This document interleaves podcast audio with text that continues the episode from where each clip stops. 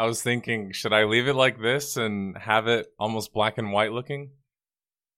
What do you guys think? Sorry for those who can't see right now. It's I'm wearing my my uh, outfit. I've got my detective cap on and my coat. Uh, I would have liked to have maybe a something else underneath, like a vest or something like that.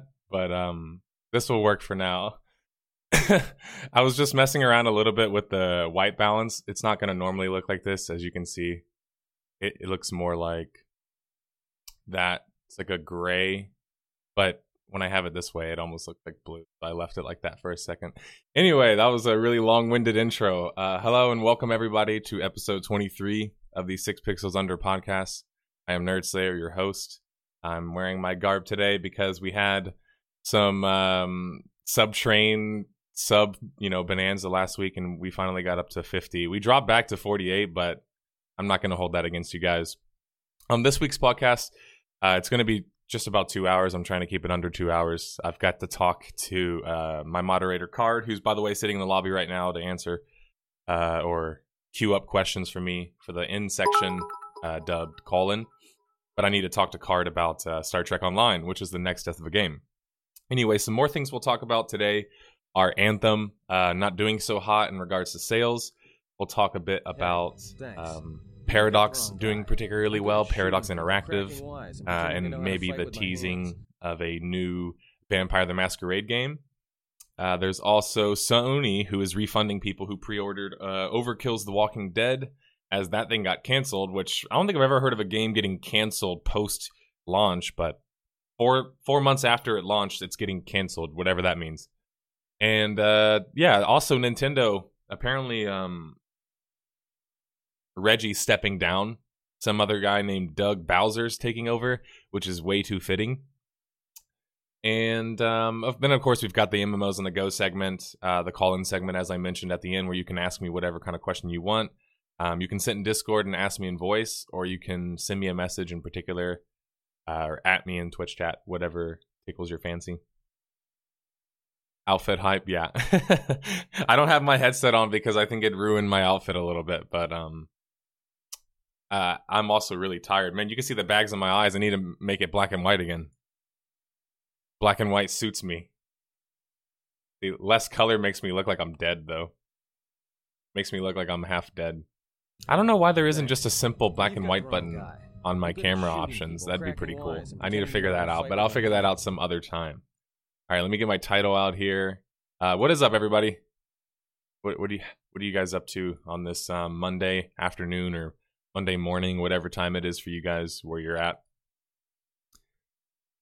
No cigar. I've got something to smoke, that's all right, but um, not that kind. Uh, thanks for the bit donation, Germa two. I appreciate that. Wow, a thousand. Pretty cool. I don't know how that stuff works. Po- so you can like put a bit donation and attach it to an emote, and it makes it like a super emote? Or... Anyway, black and white stream for the classic vibes. Yeah, so I'm thinking there. I don't see a black and white filter. It's pretty. It's pretty strange. Is this sub mode? No, somebody was handing out. Um, A K H was handing out a bunch of uh, subs last time on on stream. Oh, that was you as well, Germa? I didn't know that. fifteen hundred bits. Thanks for the fifteen hundred bit donation. All right, um, let's go ahead and get to our first topic. Uh, of the day, of the week, if you will.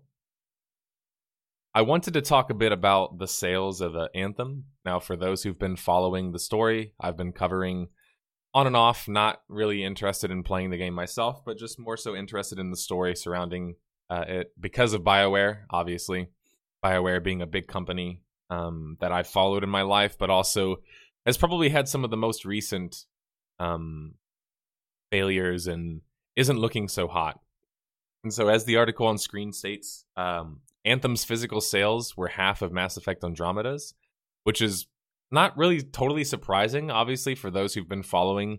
Um, Andromeda didn't have the best reception, but at the core of it, there is still some Mass Effect game in there, you know, somewhere.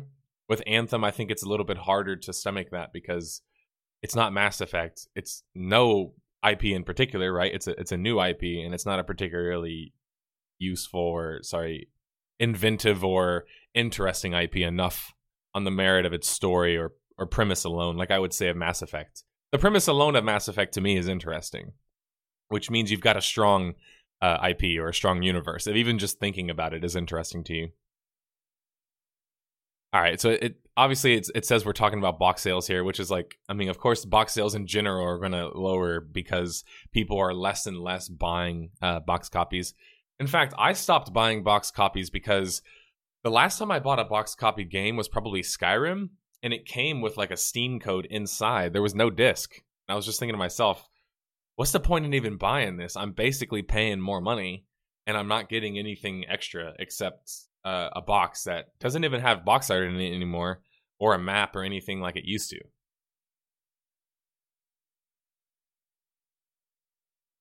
to. Currently playing my guilty uh, pleasure gacha game on the mobile phone, and it's not Diablo Immortal. Well, that's good to know. This this worries me, I would say, because ultimately, um, I know people like to think about BioWare as a company that could never fail, right? I mean, how could BioWare fail? They've been there since like ninety-nine, right, or ninety-eight. They've created such classic games.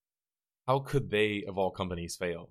Um, obviously, I covered how they ended up being acquired by E A, which is a crazy story. If you've never heard the story of how uh, BioWare got acquired, it's a nuts story, and uh, I, I detailed it in the S W T O R video. But um, basically, they were getting involved in making a M M O, and of course, they needed funding, so they got bought uh, slash um, invested in by a publisher, gr- sorry, by an investment group. But the strange thing is that the investment group was actually led by the previous C E O or C F O rather of E A. And so he was actually the owner of this investment group. So as soon as they acquired BioWare, he immediately sold it to E A, pretty much immediately sold it to E A, and then uh, came on as a board, uh, as a member of the board. I think he also took another high-ranking position back at E A, but um, basically just a crazy like circumstance where a guy who just happened to have worked for E A in the past acquires uh, a large stake in BioWare to the point to where they basically sold them off to E A. And so um, same thing happened to, um, who's the guys that did the first uh, Battlefront and the second Battlefront? Pandemic? Is that Pandemic Studios? I think that's Pandemic. Yeah, it's Pandemic Studios. They also did the Saboteur, Mercenaries, uh, the Mercenaries series, uh, Lord of the Rings, Conquest. What else did they do? Just Destroy All Humans. I didn't know Pandemic was the one that did Destroy All Humans. They also did um, Batman the Dark Knight. Don't remember that game. Star Wars, the best of. Yeah, so anyway. This also happened to Pandemic. They were also one of the ones uh, gobbled up by this investment company and then sold to E A. And of course, as you know, um, Pandemic was kind of shuttered. BioWare wasn't, of course, because BioWare was still putting out good games and very good games, and they also had put so much money, time, and investment into S W T O R. There was no way E A would just abandon that event investment. It's too much money.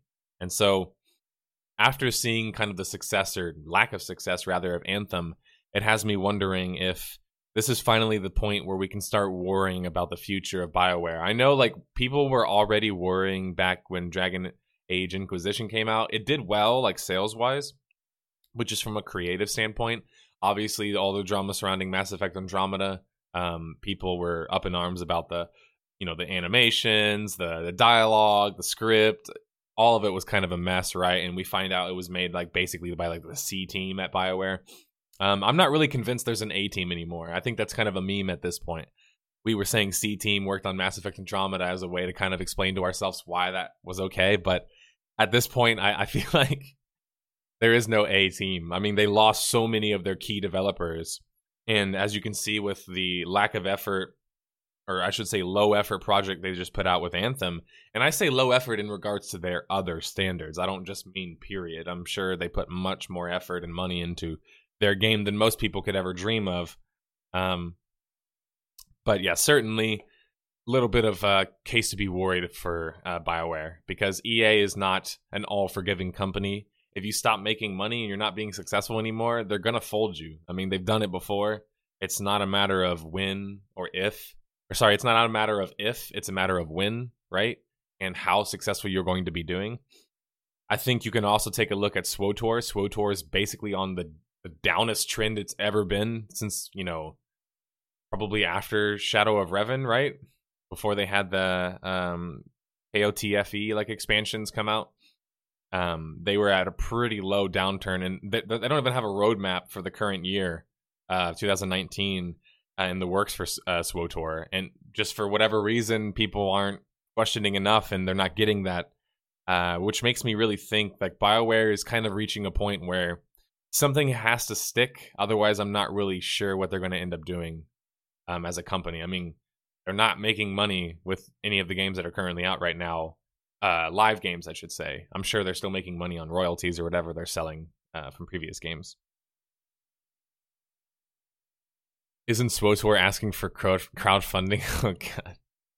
Isn't, I mean, at this point, isn't microtransactions or, or loot boxes crowdfunding? I mean, can we just call it like it is? I mean, that's crowdfunding at this point to me. That's kind of how I see it, at least. Um, it's certainly seeming that way. Okay, um, let's go ahead and get into the Paradox topic that I wanted to uh, mention. Um, as I mentioned at the top, uh, Paradox Interactive, the company or publisher rather behind a number of games. Um, I, I mean, I could just click on our products here, so I don't have to remember them all from memory. But I know there's uh, what's this game called? Um, Europa Universalis. Uh, they've got Hearts of Iron, Stellaris. Um, Tyranny, of course, Obsidian launched through Paradox. Uh, the White Wolf franchise, they purchased them back in two thousand fifteen, so they own that whole Vampire the Masquerade uh, namesake. Crusader Kings, I actually forgot all about Crusader Kings. And then City Skylines, which I don't know if that one really has the most positive reception, but anyway, um, they've been doing particularly well. I think it's said that they're up twenty or thirty-nine percent of revenues. And their profit, operating profit, dropped or jumped up thirty-four percent. It's had its most profitable quarter ever, apparently. And this is making kind of it the the rumors surrounding another Vampire the Masquerade Bloodlines game kind of more realistic to me, because Paradox is essentially having its best time, right? Which means that theoretically speaking, and, and this is speculation, of course, but theoretically speaking, that would be the most like logical time that they would decide to want to pursue a new I P or a previous I P that maybe they had worked with in the past or acquired in the past, but never had the chance to necessarily create a game for yet. White Wolf was was acquired four years ago in two thousand fifteen, which kind of tells me, like timeline wise, it would make a whole lot of sense that that uh, if there was going to be a new Vampire the Masquerade Bloodlines or Vampire the Masquerade game, sorry, um, released, it would be within the next couple of years, right? According to that timeline. There was actually some um, bit of news in this that came up recently. I think there was an app, they called it uh, Tin- Tinder, um, which apparently stands for teeth in Swedish. Uh, Paradox, for those who don't know, is a Swedish company. Apparently there's some type of dating app that they're, t- that they're targeting. Let's watch the video. Hope I don't get copy striked again like last time. That's why I didn't upload episode twenty-one or twenty, was it? I had like ten seconds of a, of a movie clip, and they, and they copyrighted it. And whenever I disputed it, they still would not uh, relinquish it. Whoever you are, wherever you are, your soulmate is within reach. Discover the science of emotions. Tinder, your soulmate algorithm. Interesting.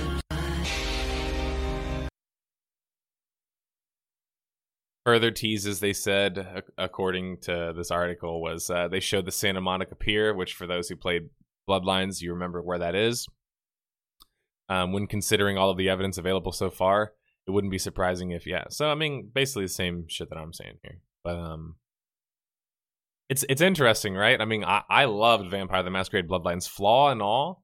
Like, flaws and all. If the game didn't just basically fall on its ass, like the, the other half of the game, I think it would have been remembered as a truly great game.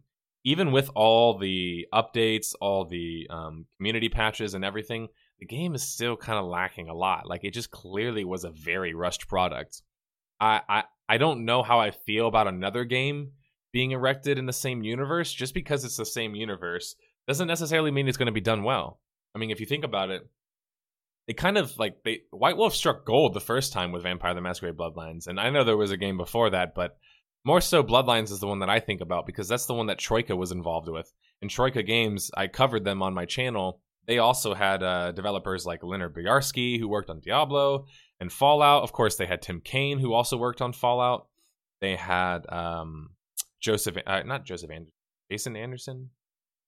Is it Jason Anderson? I can't remember off the top of my head. But anyway, it was basically three guys. They were all creatives, and they did amazing work. They did Vampire the Masquerade Bloodlines. They did Arcanum.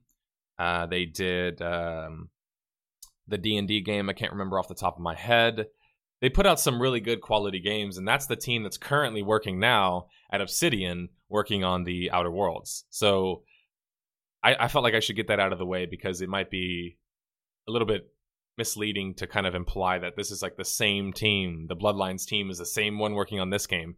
In fact, um, I saw a recent article, and I can't remember where it is off the top of my head, but um, there was a recent article that said that the team that's working on this new rumored Vampire the Masquerade game is actually a multiplayer company. Like, apparently they worked on Blacklight Retribution, uh, is what I'm hearing, or worked on Blacklight. So that's um, obviously doesn't necessarily mean the the you know the most per se. I mean, sometimes a unproven company can put out good work, right? But it does have you a little bit worried of like, is this going to be anywhere close to the same quality that we expect?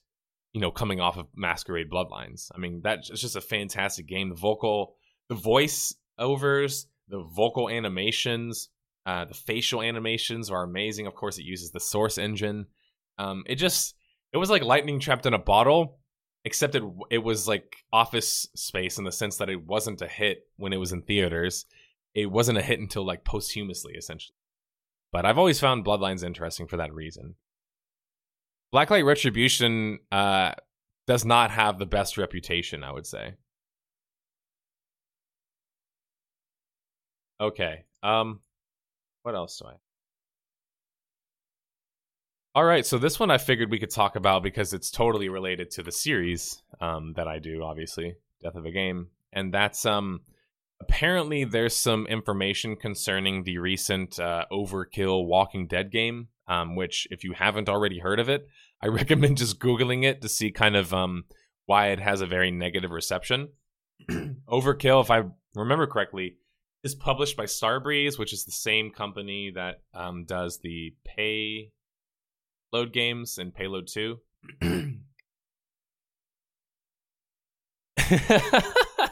Sorry. Can you, can you guys see this part? Look at this. It says it's not, it says it's canceled, and then you scroll down and it's like not canceled. And it just, it, the thing that makes me laugh is that it says not canceled and it says postponed. And I'm thinking to myself, how can a game that's post-launch be postponed? Right? Like, it's a, it's a multiplayer game. It launched. How is it postponed? Like, wh- what does that mean? I feel like they missed a step here. When your game's launched, it means you cancel it when you stop like developing it, or you or you shut it down. I don't understand how you postpone it. Like, you postpone it for now and then you work on it later? Like, what exactly does that mean? Oh, so P C is out, but the console's not. So what they mean is that they postponed the console versions to possibly fix issues that the P C versions are having? I could see that. That would make sense to me. That would make more sense.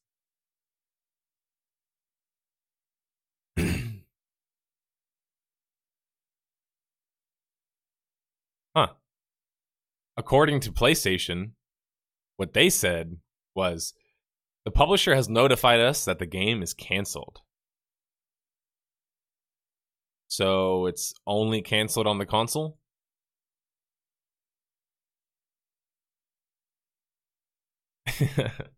Sorry. Postpone, that just cracks me up. Least surprising news of the day goes to Overkill. Isn't it interesting that they essentially tried to make a Left four Dead clone with none of the same charm, and basically none of the charm nor intrigue of the Walking Dead franchise. And, you know, frankly speaking, I think that franchise is a little played out at this point, past the comics and past probably the first three seasons of the show. I don't know if it's really strong uh, based on its narrative anymore, which is, mo- you know, narrative ultimately is what interests me. If a game doesn't have a narrative, I have no reason to keep playing it, I guess. Like, I, I don't see a reason to keep playing it. And some people say, well, fun, but there's tons of fun, th- or there's tons of fun things that I do in my life that are probably more fun than, like, the majority of, like, a game that's only fun because the gameplay is fun. Like, that's not usually enough, unless it's, like, Academy. If it's, like, really good gameplay, I, it can stand the test of time. Absolutely. I totally um, believe in that.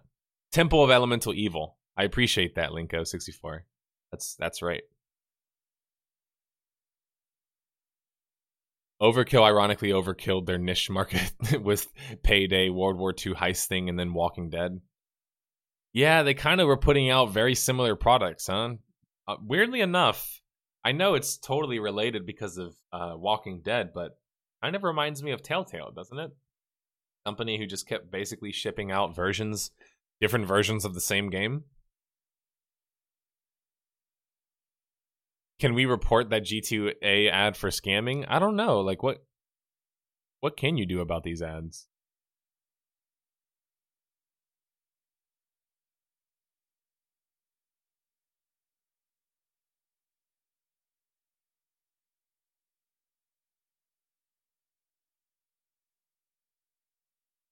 The time of day or your general location?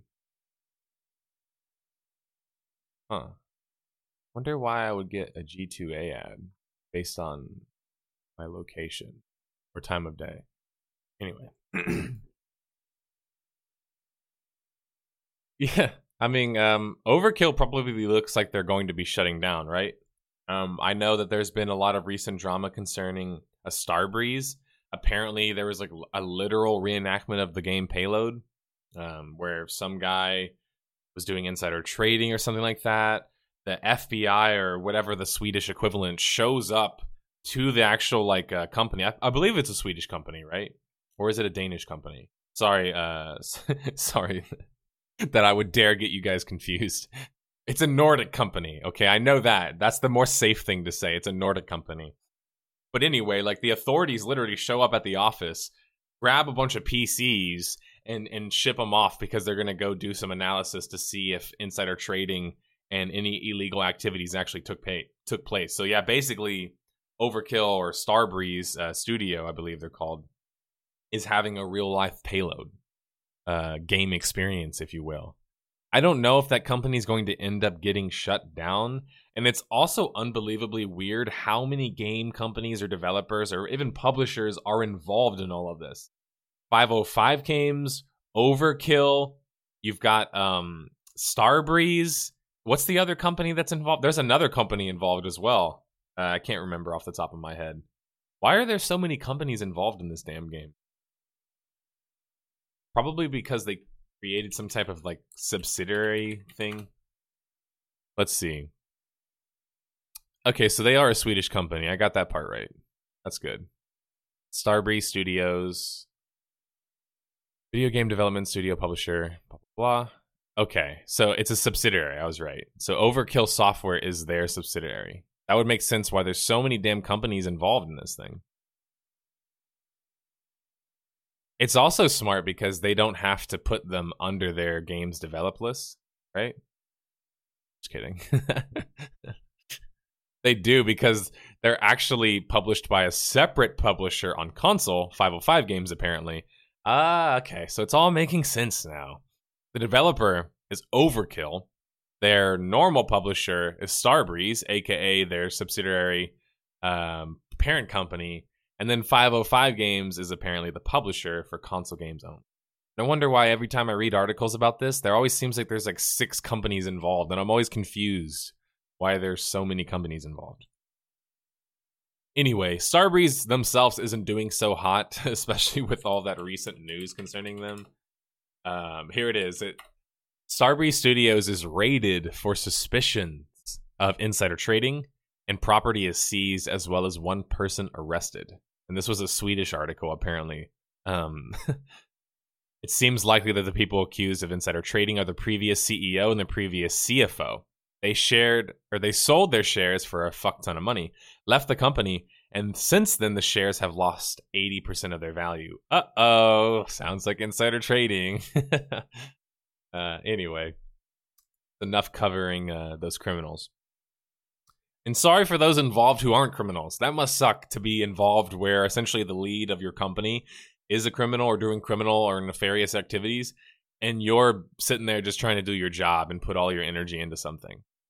So, actually, I kind of feel for the people who don't really have a choice in that matter, right? Okay. Um, I, I wanted to talk a little bit about Nintendo losing their uh, president, uh, their American president, rather, uh, Reggie Fils- Fils-Aime. Is it Phil? Yeah, it's Fils- Fils-Aime.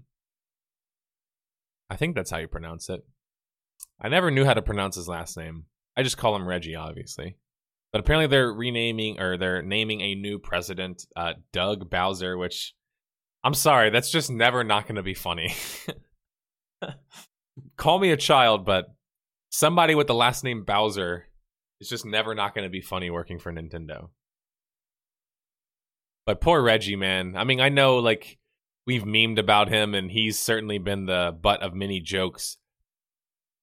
I don't I don't think he's been that bad, you know? I think he's kind of led them pretty well in America, especially with as much as he can possibly do for a company that ultimately just cares about the Japanese market. That's the thing about some of these foreign companies. I think um, American companies are a lot more interested typically in being global, whereas there's some Asian companies, uh, more so in Japan and Korea regions, I've noticed this a lot, where they're a lot more focused on their specific regions. So if their specific region isn't doing well, they don't really care about the other regions ultimately. The other regions are more like an extension. Nintendo has generally been that way, though I'd say that recently they probably started to kind of change that trend. Korea, on the other hand, Korea is very much that way. NCSoft, uh, perfect example. Nexon, perfect example. These companies, if their games aren't doing well in Korea, they'll just shut them down even if they're doing well in America. They don't really care about the other regions as much. It's just all about extension, right? It's like um, if my main market does well, then by in theory, the other market is just extra. I don't need to worry about it too much. Doug used to work at E A. Oh, boy. Doug Bowser used to work at E A. I mean, what if your last name was Bowser... If there's a bad company that you worked for, it probably would be E A, right? Yeah. I'm thinking a guy named last name Yoshi would probably work for like Ubisoft. Maybe um maybe a Mario would work for uh Activision Blizzard.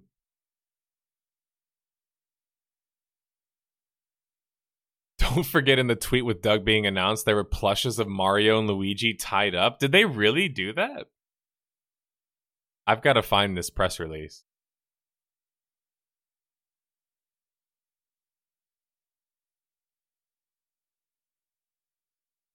What's his name? Doug. I don't think it's Doug Benson. Doug Bowser.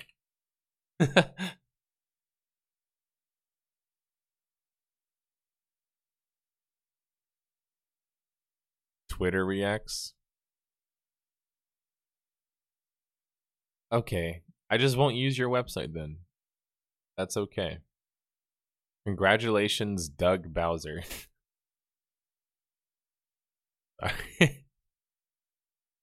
Reggie has a message for all of us. Hi, Nintendo. You here? Sorry. By now, you may have heard the news. Yep. I can't even hear this because I don't have my headphones on. I wanted to reach out directly to you. So I'll just stand Nintendo here and just pretend that I'm hearing it. Because there's one thing I really want to say. Thank you. It's it's like the hat. Thank it just you makes you look like you're active about something. And for your passionate love of Nintendo. And personally, for giving me a Mushroom Kingdom full of incredible Man, he spent so long I will never... at this company. That's, that's just crazy to think about.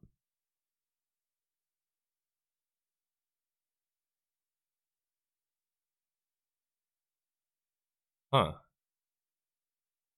I assure you, there's not a single Bowser works for Nintendo now joke lobbed at him. Gotcha.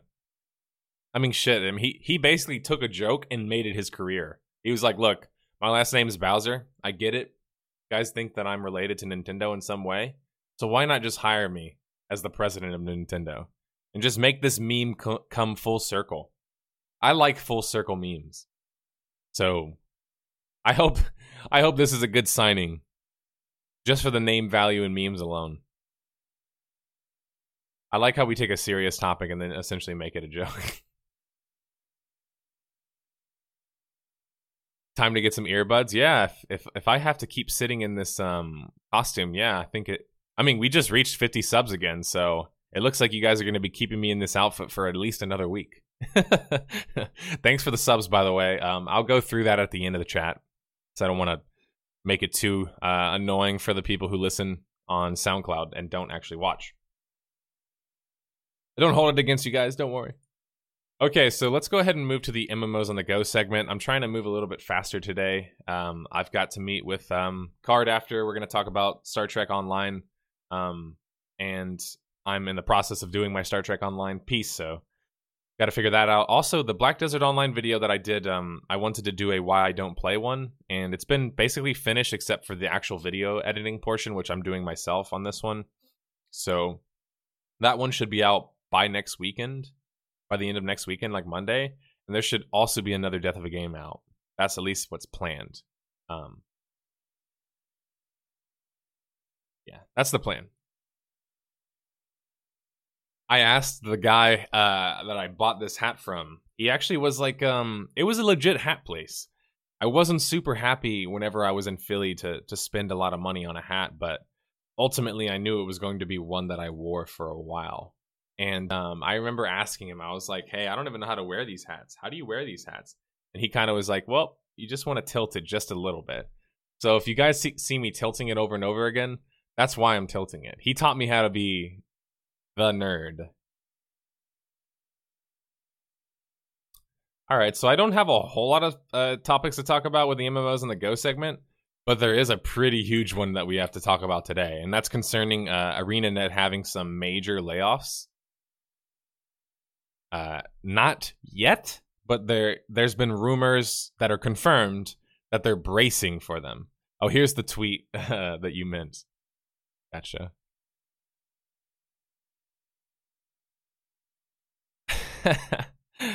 Yeah, that does seem like a an ode or a or a sign or an omen, if I've ever seen one. that that was honestly pretty good.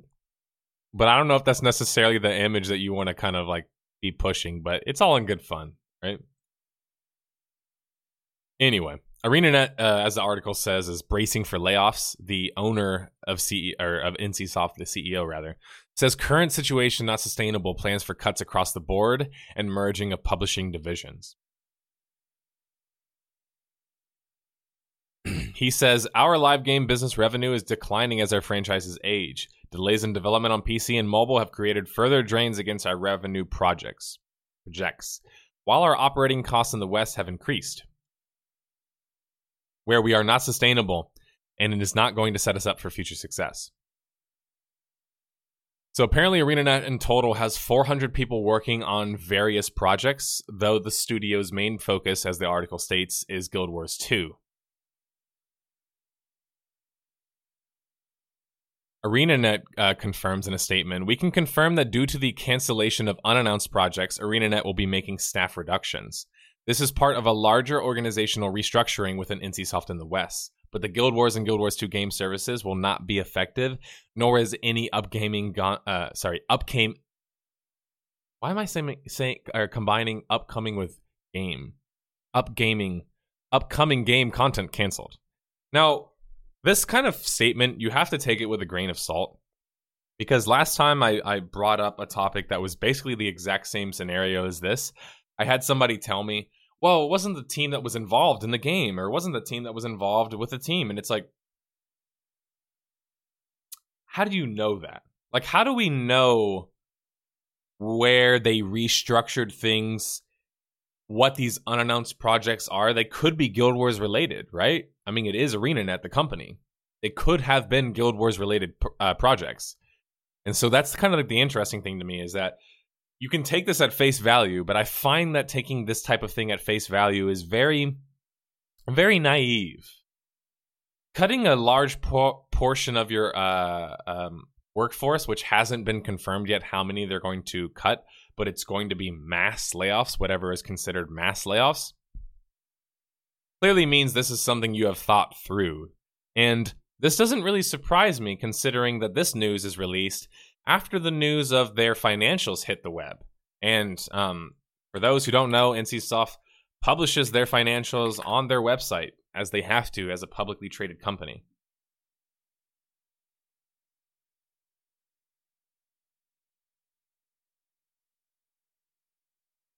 Can you do the wall leaning thing with that hat for fan service when you hit the new landmark? Funny enough, I have a bunch of footage of me dressed up in this. It just hasn't been edited edited yet and put into a video. Um, my editor, he's been busy, and um, we're gonna have to have a conversation if like I need to get another editor, basically, because I've been wanting to put it out now for about two months. But we recorded tons of footage of me dressed up in this, tons of stupid uh, scenes, but also some good scenes too. Anyway, here's the re- the earnings release. We can pull up the earnings report for Q four of twenty eighteen, which is the most recent Q. Now, scrolling down, um, the most interesting things to look for here are going to be down here. The section two, or sales breakdown, is usually where I like to get into the information. This is where I've done most of my research. And that's because you can essentially see what games they have, like what stables they have uh, out on the market, uh, or in their stable, rather, what games in their stable they have out in the market, and how they're performing in relation to each other. So obviously this is in uh, Korean won, I believe it's called. It's this is not U S dollars, so don't think that it is. As you can see here, the first Q of two thousand seventeen made more money than every category or every other game combined times like four or something, like times three. And then if you look at the rest of their performance over Q eighteen, let's just do some quick math here, right? Like, let's just do some basic math. So three twenty-seven, one oh one, two sixty-four, one oh six, two oh nine, nine oh nine, two one six, four ninety, two twenty-two, seven ninety-three. Okay, so in total, mobile games made them uh, one billion. Um, actually, wait a minute. Is that... It says mobile game sales was up Korean. Let me see how much uh, U S dollars is.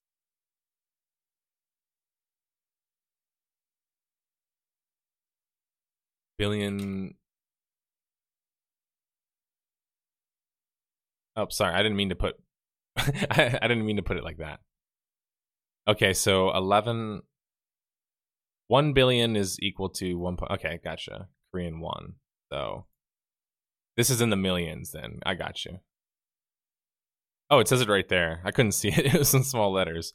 But uh, anyway, that's that's million uh, Korean won, right? What did it say? South Korean wons. Okay. They made one point two billion in in just mobile games. Now, if we just obviously we don't even have to add all these other numbers, right? It doesn't take a genius to see that this number over here is pretty damn high compared in uh, relation to these other numbers. However, the most important number here to me is this number right here. If you look at Q four twenty eighteen for Guild Wars two, Q four for Guild Wars two looks very, very bad. And this is not good at all, because theoretically speaking, in a in a game that has a cash shop, the holidays is when you're going to make the most of your money. I mean, if you look at um, if you look at uh, Lineage here, for example, Lineage had its strongest month Q fourteen, or Q four, right? Lineage two had its strongest month Q four. That's probably because these are very well-established M M Os that have um, lots of events going throughout the holidays, right? That's generally why that kind of happens. You can have a drop sometimes in popularity because people can't play as many games during the holidays, right? Because they might have um, uh, exams, or they might, you know, have holiday. They might be on holiday. But the troubling thing here is that by looking at this graph, you would think that these are comparable games, right? Like if you look at Ion and you compare it over here to Guild Wars two, its numbers now are a lot closer than they were by the beginning of the year. In the beginning of the year, Guild Wars had nearly triple Ion's uh, revenue, right? Whereas now when you look at them, it's only just inches off from the same amount of money that Ion just made in Q four of two thousand eighteen. This is worrying to me because Guild Wars two is is a consensus most popular M M O right now, right?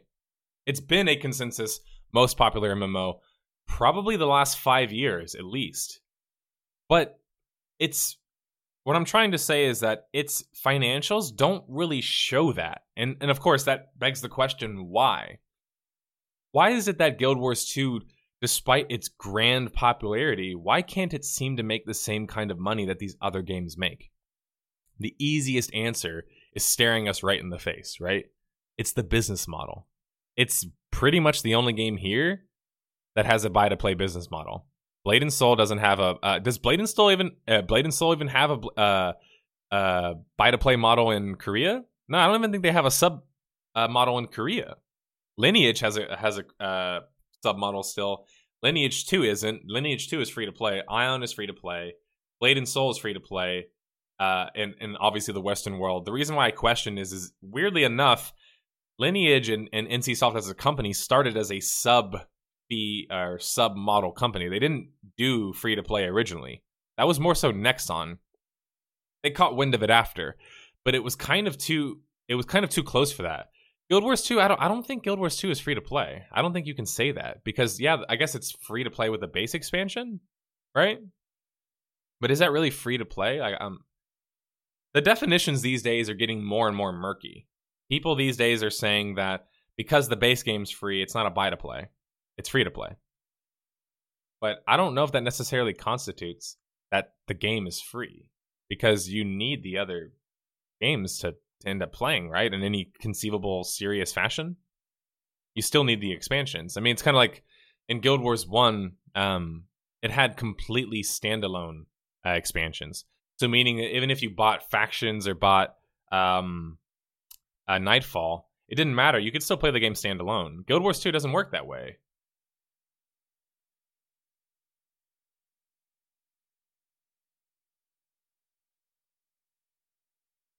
Expansions do cost, but you don't need them. Okay, so here's where I actually don't think you're right. Um, the game might be free-to-play base edition, but the vast majority of the story content and content in the game, period, is based around its its living story, the fractals, and all the different things that come with the expansion. So when a game is is based on developer-made content, I've never really got the argument that buying the base game, or by by the base game being free, the game is free to play. I don't I don't really agree with that, because I think all of the content is still hidden behind the paywall. It's kind of like with E S O.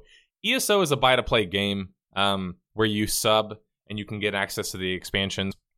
Or you buy the expansions individually, and you can play with the expansions in that way. The thing about E S O, though, is that it's even if the base game is free, it's not really a free game, because you still have to purchase the other expansions in order to play the story content, which is the main point of the game. I guess what I'm trying to say is, is when I think of like a free-to-play game, I think of a game where you can basically play the majority of the content free. You don't have to buy anything.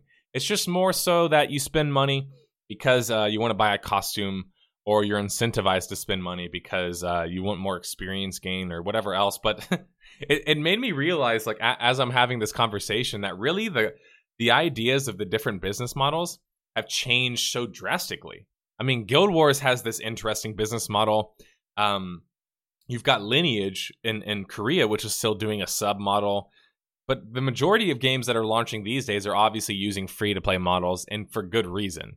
And when the mobile game genre is basically making more than your entire stable of M M Os on the P C, it's quite obvious why um, ArenaNet, or in this case, their parent company, NCSoft, is deciding that it's time for some layoffs, especially in the West.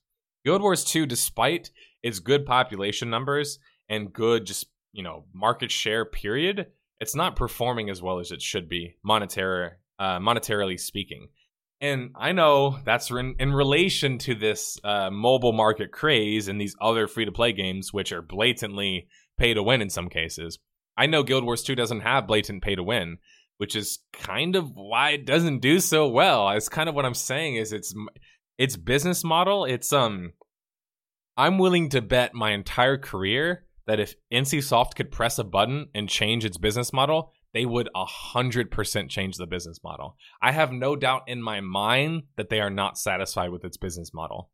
And I mean, I mean, it's kind of being proven, right? Because despite all of the good news, the good market share, the good presence that a game like Guild Wars two has, it's interesting because I've looked at financials for, you know, the past couple of years now. It's never particularly done very well. Even when it first came out, it had numbers in the thirty um, million won, but that's not really a whole lot when you compare it to Ion.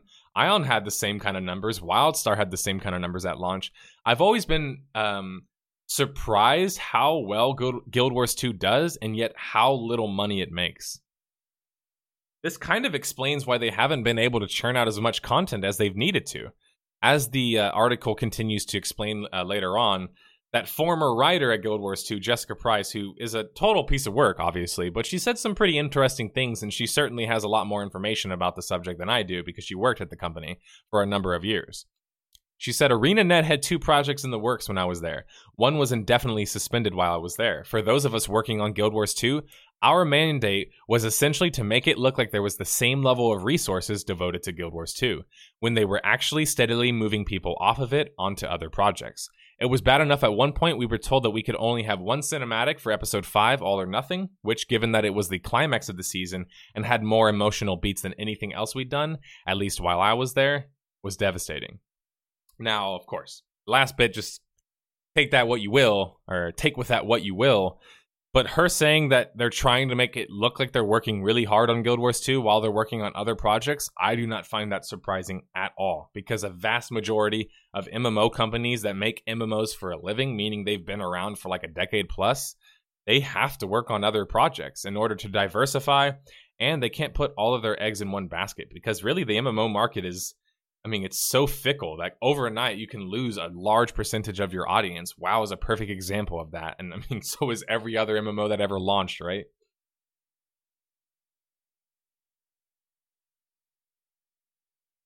Perhaps that's why they are combining NCSoft West with the ArenaNet publishing, so they can alter the Guild Wars two business model.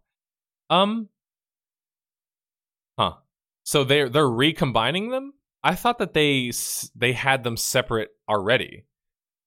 Because I like whenever I talk about Guild Wars two, I often get people telling me, "Yeah, but Guild Wars two isn't isn't ArenaNet or isn't um, NCSoft. You can't give them credit for that." And I'm like, "ArenaNet's a subsidiary, buddy. They've been a subsidiary now since I could remember. That's a long time, okay? Like they've been under NCSoft's wing for a long time now."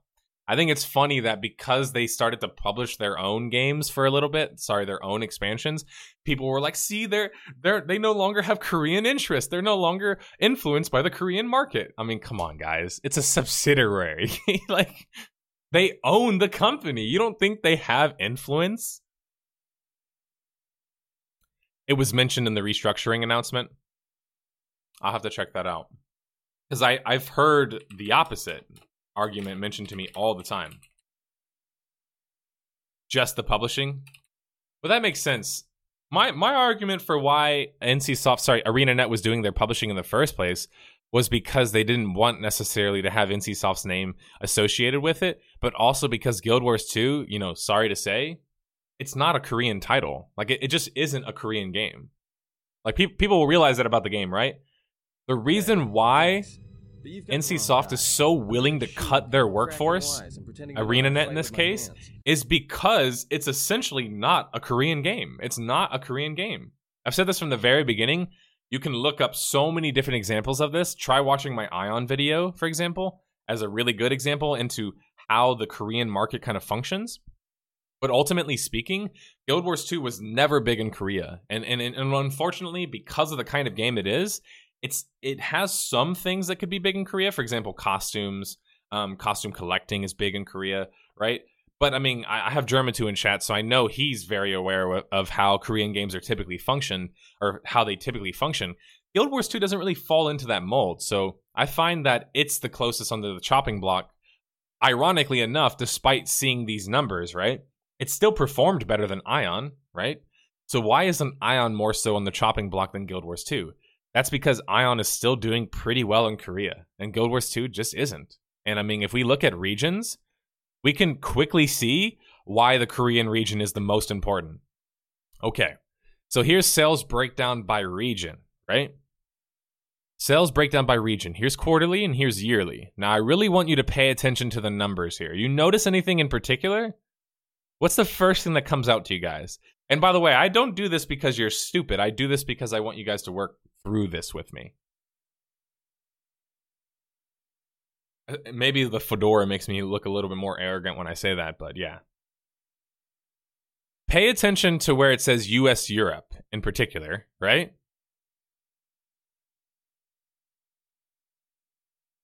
Basically, the entire regions of U S and Europe, which, as my Europeans and, and U S fans in the in the chat know, that's a huge market.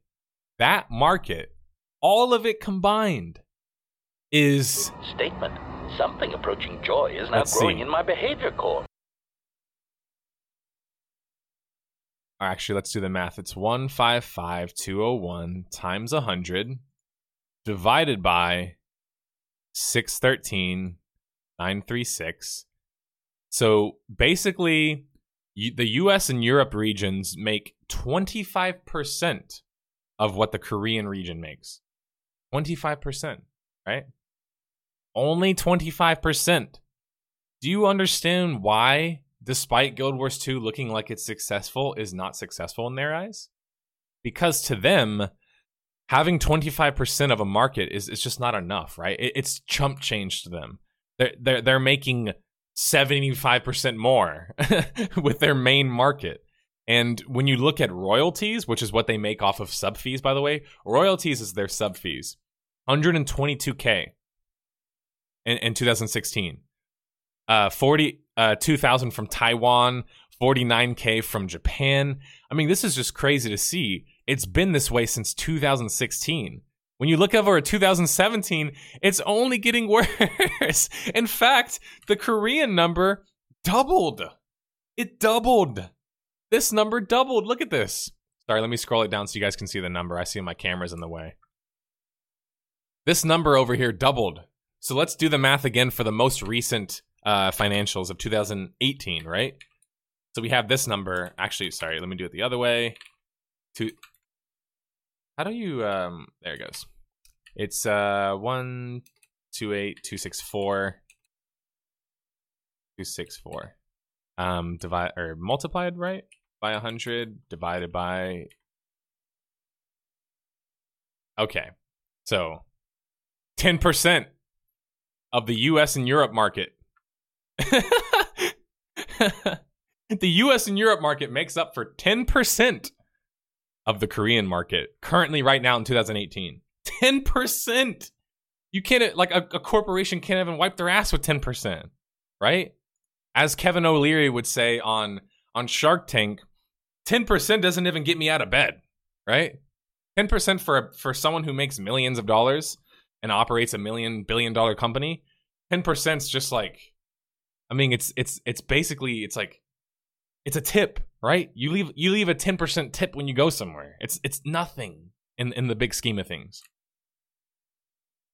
And this is why this has me a bit worried about kind of like the future of M M Os coming from the Korean market, because it seems like the Korean market, they're not really taking us serious anymore. They're not taking the U S and European market serious anymore. And it's so bewildering to me that we have U S and European fans who defend NCSoft on Ion and these other, these other um, uh, Blade and Soul. They they defend them on these games. And, I mean, Guild Wars two, by all accounts, is the Western, you know, wow, if you will. It's like of the new age. It's the Western blockbuster. It was a huge Western blockbuster. Very popular game. Huge market share. You can't go to the MMORPG subreddit without hearing the name Guild Wars two. But then you kind of realize, like, that's because those markets are dominated by the U S and European markets. Except that those markets are ten percent of the Korean market. So it's just, ultimately speaking, it's such a small thing. They could probably cut out every market outside of Korea and lose a small fraction of their actual profits. That's the thing, is that you have to think about it from the perspective of, it's so interesting to me, if you can't see, I'm I'm passionate about it, because Guild Wars two, by all accounts, is a game that is performing well, right? It's putting out content. It has a loyal fan base. It attracts new players. It has a pretty fair business model, right? The base expansion, or say the base game, is free. That's pretty fair. But it's still not making enough money. And ultimately speaking, when you're subsidiary, when you are a subsidiary company of a company like NCSoft, that's what matters the most in the end. So I hope that there's not a whole lot of ArenaNet layoffs to happen, but I can't say that layoffs happening necessarily spells the end or anything, right? But it is a little bit worrying just to look at this trend of seeing how little the U S and European markets matter, really, right?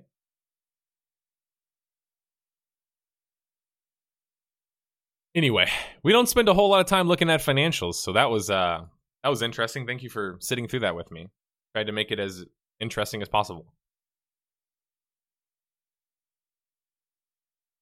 All right, what other topics did I have to go into? Oh yeah, there, there's a kind of, it's a bit of a rant, but um, all right, I'm, I'm gonna make some jokes. Okay, we've been a little bit serious. Let's make some jokes.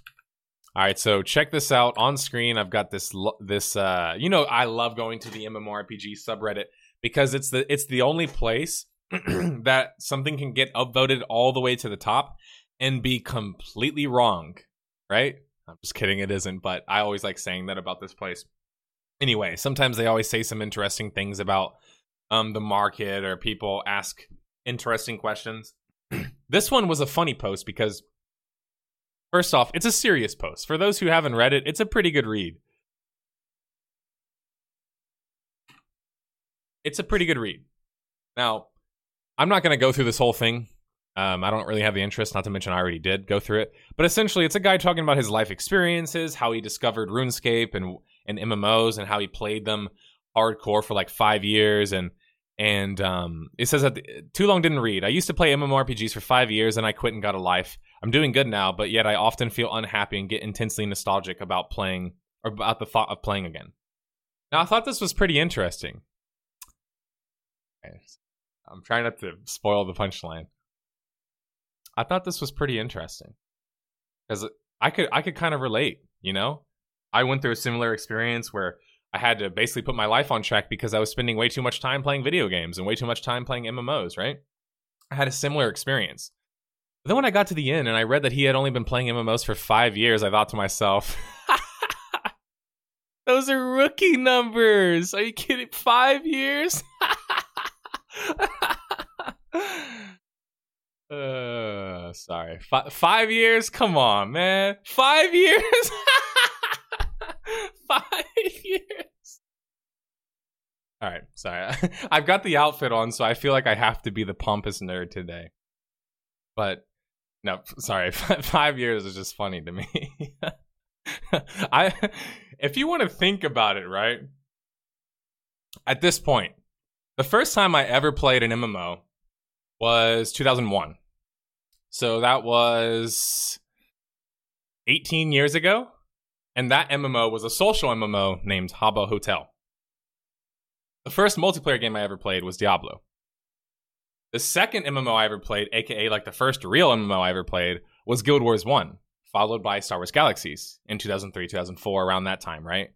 And so it sometimes I almost forget how long it's been. And so when I got to the end and I saw that he put five years, I just I was like, man, here was I thinking that I could relate, right? And then I get to the end and I'm just like, dear Lord, man, I spent eighteen years playing these games. Uh, anyway, that was just a funny joke of mine um, that I wanted to meme about. Yeah, Habbo Hotel is... Um... Taj Gunn's like, that's not even enough to ruin your job prospects. He needs to get better.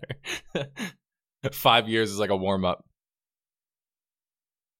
five years, he finally hits the end game and quits. uh, um, I personally want to get into an M M O, but I don't see anything interesting. I wish I was there for Star Wars Galaxies. That one sounds fa- fascinating. Let, let me let me dive into that, because I know we, we joke and we meme. I do feel for the next generation of M M O players, because I, I feel for them because I wish that they had a similar experience that I had. And that doesn't mean that they need to go back to the same exact game. I, I've never been a purist. I've never I never believed that you have to play the exact game that I played at the exact time and you're going to experience it the exact same way. Like, I'm not a purist. Like, things work in the past, things don't work. And so you have to look at, like, what they do right, what they do wrong. And that's kind of what I see as the future of M M Os, of course. It's like looking at the past, trying to do what they didn't do, right? Implement better or innovate better, and then rinse and repeat. But it is a bit sad sometimes when I get I get asked from guys who don't play a whole lot of M M Os, and they watch my channel and they're just like, hey, look, I don't really play M M Os, and I've been interested in getting involved in them. Do you have one in particular that you could recommend to me? And I hate having to constantly tell this person, no, I don't. I don't really. And even you can cha- you can tell by the change in my voice, I get a little bit solemn about it. It's a bit sad. I, I feel sad that I can't really suggest something in particular. On my, based on my preferences. Now, if somebody comes to me with a stable of game and asks me a question out of one of these, what do you think? Then I would just ask them, okay, what are you interested in? Um, what's your favorite type of experience? And then try and pinpoint whatever exists in the market. I'm still going to try and help because I feel bad ultimately. But that, I think about that sometimes, that there are people out there who didn't have those experiences that we did. They didn't get to play these games when they were still basically trying to be virtual worlds. And I won't rant too much about virtual worlds because that's one of my favorite things to rant about, as you guys know. But back then, it was about the world, right? And it was about the people in the world. These days, things have been gamified so much that it's just a game. Did anybody else notice that? These days, when you play things, after, you might have some fun, but then you think to yourself, and I, I'm talking about M M Os in particular, what did I do? Like, what was that? Do I want to keep doing that? And I know that sounds strange because I made this point when I was talking about Black Desert Online in my video, which you guys haven't seen yet. But I made a point similar to the fact of where it's like, ultimately in Black Desert Online, if you find the combat loop fun and you find going camp to camp to camp, rinse and repeat to grind to make more money fun, then by all means, go play that kind of game, right? But what do you do if you don't find that kind of game fun? Because ultimately, that's a game, right? That's not a world. In no world do you go N P C camp to N P C camp, N P C camp, making money. Like, the real world doesn't work like that, right? Like, you don't just go and kill camps and make money. So they they made things more about games. How how much game can we fit into this one hour block of time, right? But what about the player who wants two hours of time? What about the player who wants to only put in one hour a day or one hour a week, but they have a goal that takes three months to reach? They lost a lot of that long form kind of progression. And I think really that's like a big hook for your audience is, if I can do this overnight, who cares, right? Who cares if I could do this overnight? But if this takes me three months and a whole guild all working together and supporting each other, I mean, me personally, that's what I'm interested in. And so I realized as I got older, I always liked R P Gs, and I still like R P Gs, but nothing is more interesting to me than an R P G that you can play with your friends, right? You can play with other people and meet other people. And it's sad to think that there's not a whole lot of new M M O experiences out there that I can suggest to somebody who wants to meet people, who wants to experience things, who wants to really dedicate themselves, you know? Have to put a lot of time and, and effort into their long-form progression. There's not a whole lot of these M M Os that exist on the market right now. And um, it's usually why when, when people ask me, what M M Os do you play? Or what M M O should I play? I just ask them what they like, right? Because ultimately, I know that this marketplace right now isn't the best for me, right? I mean, look at this fedora, dude. They can't find a place for this. But that's okay, as long as I keep doing my due diligence to make sure eventually they do, which is why I do this work ultimately. I love the M M O industry so much that above all else, I want it to succeed, right? if if my career fails tomorrow, trying to be a failed YouTuber or whatever else, I'll get on with my life, right? I have other prospects in life. I can I can move on in my life. But I would never stop loving M M Os, and I would never stop loving games, and I would never stop hoping that they can push towards, you know, the future, push towards something more than what they are now. Which is, I'm sorry, right now, M M Os in many cases come across as just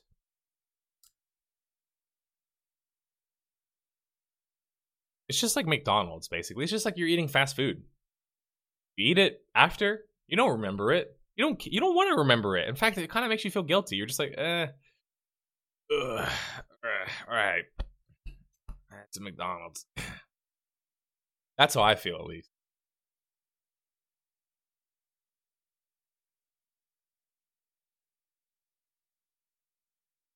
Totally. I really want to experience the actual so- social aspect of an M M O while retaining actual gameplay.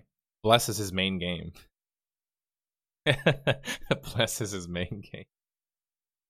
It's also probably why Star Citizen, Chronicles of Elyria, Ashes of Creation, Camelot Unchained are so successful in crowdfunding, because so many people want to see something that's a bit more than just the average run-of-the-mill M M O missing the R P G. I also think that those particularly good Sorry, those are particularly good at cashing in on certain nostalgic aspects. S C is not nostalgia to me. S C is the future, the promise of the future. Sorry, Star Citizen, for those who don't get the acronym. Star Citizen is the promise of the future. That's kind of why people are willing to put money into the idea, even though it's just an idea, mostly. Chronicles of Elyria is kind of one of those that's almost like wanting to just punch the audience in the face, in the typical sense of being like, our game is not typical and you got to accept that. Um, not a whole lot of experienced devs working on the game. So the idea of like the permadeath thing is cool, but just seems like an idea to me at this point. Ashes of Creation, with their node system, is essentially trying to bridge the gap between a game and a virtual world. And what I mean by that, with the node system, they're trying to make it meaningful to interact with your environment, because it gives you more X P, because it changes the way the game plays, et cetera. This concept is called emergent gameplay. Emergent gameplay is essentially the idea that you can't have the same experience again. And I know ultimately you always can, but what I mean is, is like if I go to a orc village and I shout out some orc language to them, and they respond to me because they actually understood my language, that's an emergent piece of gameplay. No one set that up. That's not, you know, an instance. It's not a cinematic or a cutscene. It's just another player noticing that I'm speaking his language, responding to me, right? That's that's emergent gameplay. What Ashes of Creation is trying to do, essentially, is is bridge the gap between what is considered a game and what's considered a world. The problem is, is that it's still just a bridge, right? It's not, it's not the full thing yet to me. It's just, it's the in-between point. Um, again, we're talking about the ideas process. Anytime I talk about Kickstarter M M Os or M M Os that don't have working, playable, and easy to access open betas or playable betas, I always refer to them as if they're ideas, even though they have some sort of gameplay in place. And that's because, ultimately speaking, if it was all about ideas, guys, don't you think I would have tried to make an M M O already? I mean, seriously, like, I've played so many M M Os. If this industry was just about ideas, why wouldn't I just make a game, right? But it's not just about ideas. It's about money. It's about support. It's about having the right processes and the right systems and the right infrastructure, the right resources, right? There's a lot more that goes into it. An idea is that. It's just an idea. It's essentially something that's not tested, right? Now, some people test their ideas, and I don't want to say that your idea is completely untested, but generally speaking, it's pretty untested. So right now, I can tell you guys, in my game, you will be able to traverse to the other universes, go at light speed, and really engage in emergent alien gameplay. My game in actuality could turn out to be instance space with instance um, hyperspace uh, cutscenes to another instance location, followed by instance monsters or N P Cs attacking me. Right? It doesn't. It's not really that exciting, right? but I made it sound exciting. It sounded so cool. Like, I could go anywhere in the, the universe and discover everything and all the different aliens. But then you play the game and you're just like, this is like a fourth of the idea. And I didn't start noticing this, frankly speaking. Story time. I didn't start noticing this until S W T O R. S W T O R was the first time that I really understood, man, I'm the reason that these games are letting me down. I'm overhyping them.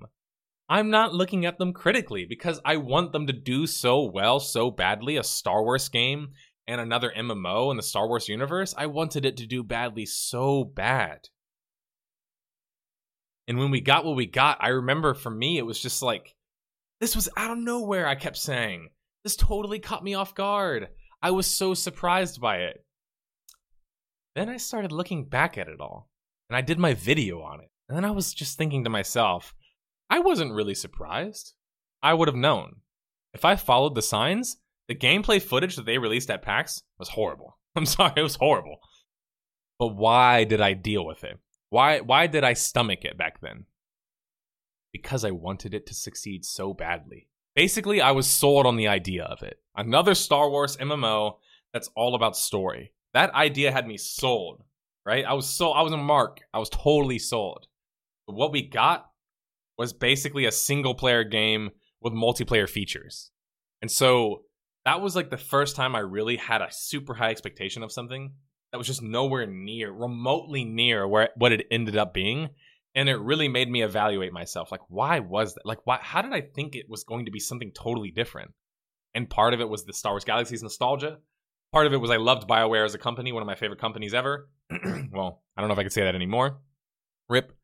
Um, and Star Wars, one of my favorite franchises ever. Really was just a perfect storm, right? But it wasn't, obviously. And so that's just, to me, a perfect example of how you can only take an, an idea at face value. You can't take it that seriously. Because ultimately speaking, until we can actually play any of these games, Ashes of Creations, Chronicle of Elyria, Chronicles of Elyria, Crowfall, Camelot Unchained, Star Citizen, et cetera, Fractured, until we can play these games and actually they function the way that they were advertised to us, the way the idea advertised it to us, I can't feel in good faith that I can suggest that to somebody else. So that's why I never really, and, I, and I've mentioned this before, but I never really like to suggest crowdfunded M M Os to people because it's just like, I don't feel confident in being like, hey, that's a good way to spend your money, right? I have to feel good about that. And so the question really is, is if you believe enough in the idea and you're willing to part with your money, support a crowdfunded M M O. I'm not saying don't support them. We need to support crowdfunded M M Os because we need Uh, developers who aren't being corralled and, and held by the hand by a publisher, by a big publisher, right? We don't need any more of that. We already have that. Look at the f- four or five biggest players in the in, in the space right now. ZeniMax, Beth- ZeniMax Bethesda, Activision Blizzard, right? Square Enix, right? And NCSoft. These are huge, massive companies, right? Of course their M M Os are working right now in the space. There are different skins of each other. They've got the resources to, to essentially afford that kind of game. It's going to be the crowdfunded M M Os that probably innovate. It's going to be them. They might fail. Isn't that kind of funny how that works? To be innovative, you have to take risk. To take risks, you increase the chances of failing. The reason why the big players in the market seem so similar is because they're blatantly similar. It's business. If you like, again, anyone who who understands business, and if you don't, just do like basic one oh one class. You'll understand this concept really early on. Anytime you look at a market, the top players are almost always inches away from each other. The things that are different are the intangibles oftentimes, is the story, is the background, maybe they have a message, right? But generally speaking, at the higher levels, the products are pretty similar. The M M O market is no different than that, really. The products are pretty damn similar. For me, it's more of a matter of how much money is it going to take to do something innovative that's exciting enough that pushes the market forward And then the big corporations decide to copy that and turn that into a game. That's essentially how the market's going to function. At least that's how I see it. Because again, I'm just using my knowledge of other markets. Boom and bust period. During a boom period or the bubble period, every M M O was working. Every M M O was hitting. And then boom, that bubble popped. Everyone realized they can't be WoW. They can't get WoW level numbers. And they started just basically just copying WoW um, outright. That didn't work either. And so people stopped being innovative. They stopped copying. And now it's almost just like the only M M Os we get is basically from the Korean market, right? Or, or the Asian market. Because they're still working over there, but they're not really working as much over here. Ugh. It, it, there's a lot into it, huh? It's, hey, a, it's a bit of a mess, thanks. but... But you've got the wrong guy. Do we consider instant-based games like um, Diablo and Neverwinter M M Os? I never did. As a kid, I never considered those to be M M Os. In my eyes, uh, Massive was always described as thousands of players. But I've had this discussion before. There's too many semantics when it comes to discussion about M M Os, and I feel like I'd like to be one of the people to start that conversation, to actually start holding people accountable for like terms, terminology, right? And obviously, in particular, I just mean like, what is considered a massive multiplayer online game? If Massive is twenty players, Neverwinter falls under that category. If Massive is, you know, four players or something like that, thirty-two players, lots of shooters fall under that category of Massive. Right? But how much is considered massive? Like, how many players? Like, where do we draw the line? On a single server, on an M M O single server, oftentimes the, the player cap is going to be, I'd say about one thousand, right? Like, we've seen one thousand to about twenty-five hundred on a couple servers. I, I would say that's pretty fair. So if we're seeing a lot of servers that have one thousand player caps, that's why people kind of assume that Massive meant a thousand players. I think it was just like almost coincidental to some extent. But it's also because, of course, the people who came up with the term had no frame of reference for what Massive would be. Like back then, Massive in a M U D was like ten dudes in the same chat room, or something, right? And Habbo Hotel, like thirty dudes in the same room was massive to me. Like I didn't know what the concept of Massive was, or Massive was, until I played a massive multiplayer online game, like one that I could truly consider to fall under the moniker of Massive. Albion, um, Darkfall, Dark Age of Camelot, WoW, WoW not recently, but WoW old school WoW. Those games to me felt massive. They felt big. Like the worlds felt big. People, there's always people around you. Obviously Galaxies, my favorites. Those worlds felt big to me. I mean, Galaxies, of course, is one of my favorite examples to to make because you could travel to different planets, and on different planets, there's different people living there. So, I mean, it really felt like a massive world. Not just a single world. I mean, like, the actual, like, roleplay world. My first true massive experience was Bizarre Day in the tunnel outside Freeport. That's... I, I I know exactly where that is. That's so cool. Hey, uh, appreciate the subs, uh, the gifts, actually. Uh, A K H, he subbed Leva, nine eight nine eight nine, and iRamies. That's twenty-four in total. We're at fifty-three overall. I think I should change my infographic. I'm actually getting kind of close to the end of the podcast, honestly. Um, I was really tired today. Not feeling so great. And... Um, if you guys want to know the truth, I actually forgot about my outfit. I'm glad I already had it, because I would have been in trouble. But I, I already had it, of course. It was just about in working shape. The only thing that's a little bit off is I would have liked to kind of blow, or not blow dry, but but iron my sleeves out. They're a little, you can see, they're a little bit kind of grippy. But other than that, it's working. And I'm not burning to death in here, so that's always a good thing, too. I thought I was going to sweat my ass off. Yeah, Eve, yeah, exactly. Eve definitely nails the massive aspect when it comes to M M Os. Let me see if I had any other topics that I wanted to get to here.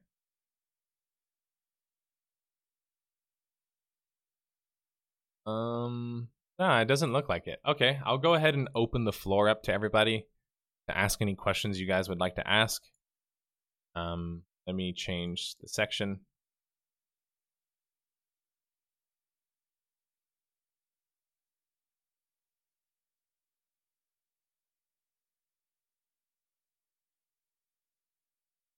Yeah, we're at fifty-three subs overall.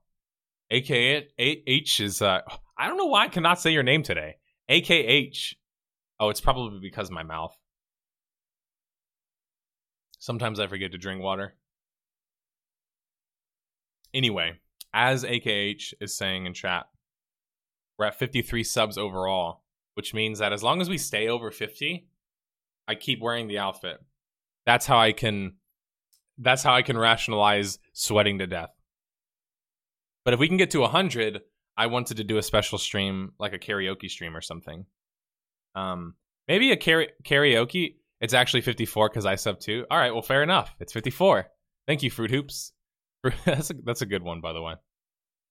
All right, so yeah, I, I'm just going to go ahead and open up the floor to all kinds of questions. If you have any questions you need like to ask me them in Discord, you can join the podcast lobby channel. Excuse me, as you can tell, I'm lo- losing my voice. I did my voiceover yesterday.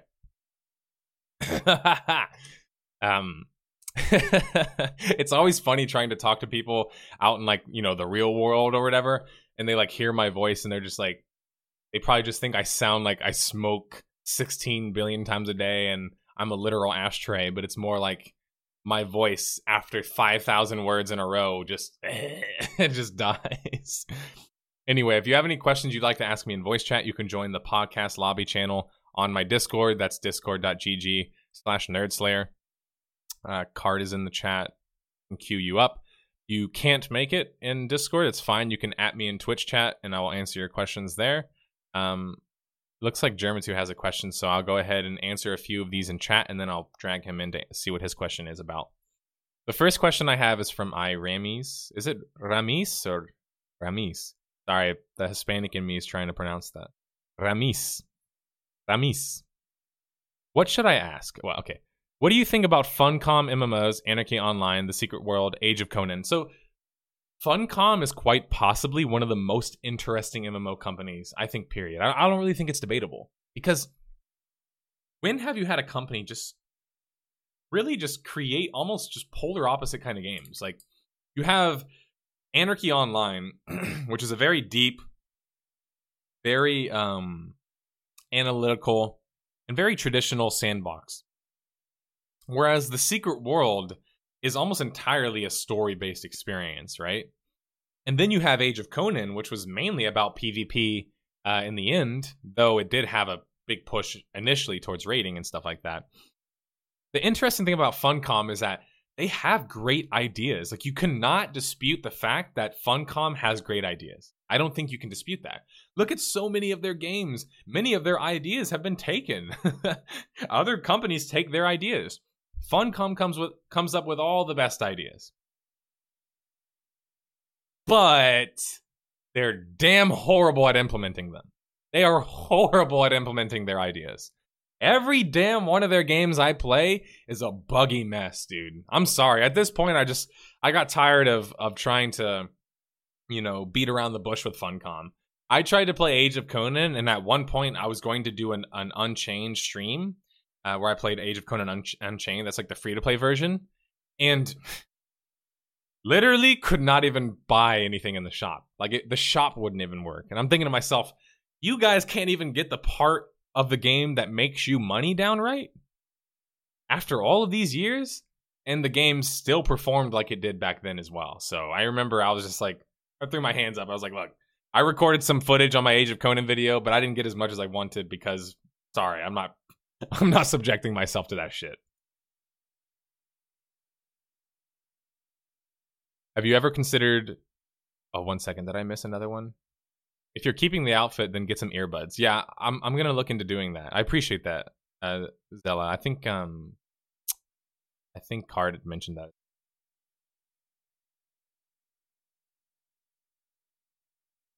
The Secret World is one of those M M Os I wish just had a better combat system. Such an interesting world. Totally agree. Also love the questing system in that game. One of the best questing systems ever. I can't wait to cover that game on Death of a Game, not because I'm happy that it's not do- doing particularly well, especially after its relaunch, but because I think it's so interesting that I'm really interested in seeing what flaws it does have. Because, like, that's the cool thing is, is I'm I'm addicted to learning. Like, I just love learning, period, and I love M M Os. So, like, this channel allows me to combine learning with also learning M M Os. Unfortunately, I I do get certain things wrong. Which reminds me, before the podcast end today, I want to talk about some of the big criticisms that I have concerning my Dirty Bomb video. After every Death of a Game, the next following podcast, I want to address some of the biggest points of criticism from that specific video, or, or geared towards that video, because I kind of see it as, instead of me replying endlessly in the comments, which I do sometimes because I generally try and read every single comment, twenty fifteen, I up- end up answering the same questions all the time. So I'm thinking I might end up just doing... like almost like a post a post fight analysis sort of thing on my um, podcast following uh, a Death of a Game, but I'll do that a little bit later. Let me get to some of these questions still first. Have you ever considered throwing your name in the hat for an M M O, meaning offering a company help, whether it be ideas?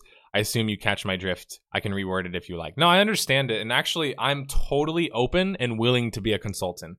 Consultancy, funny enough, is actually the career path that I will likely end up having, uh, or would likely end up having if I didn't do this. Like, if I didn't decide to do YouTube, I'd be a consultant because I, I enjoy analyzing things, looking at their strengths and weaknesses, and then evaluating the correct or most effective way to solving those issues. Like, that's, I genuinely find that interesting. I love mysteries for that reason. I love to build the case and then figure it out, right?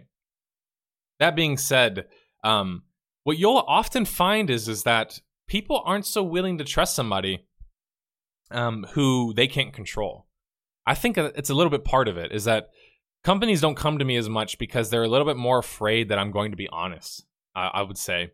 But I also think the other aspect is that if I were to sign a contract to want to do consultancy work with a company, I would be very serious about it.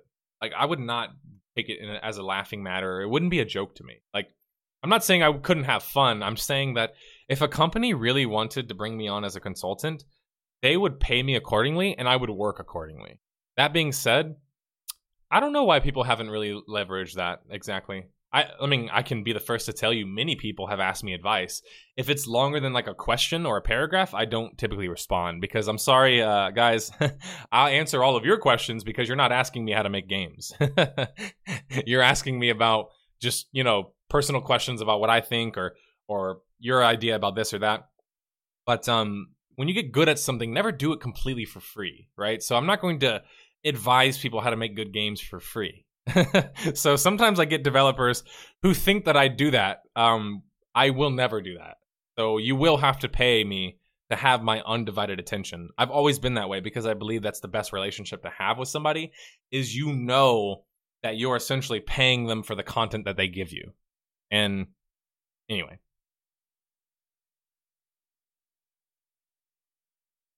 St- time to start putting together your consulting prices. But funny enough, uh, at the moment, they're not very high. They're not very high because I, I want to get more experience, uh, specifically with consulting M M Os. Um, I've done, obviously, some work with Amazon. The unfortunate thing is, though, and obviously I'm under N D A, so I can't talk about any of the shit that I said, but someday I will be able to after N D As lift. Lifted, I can tell you guys everything that I told the developers face to face.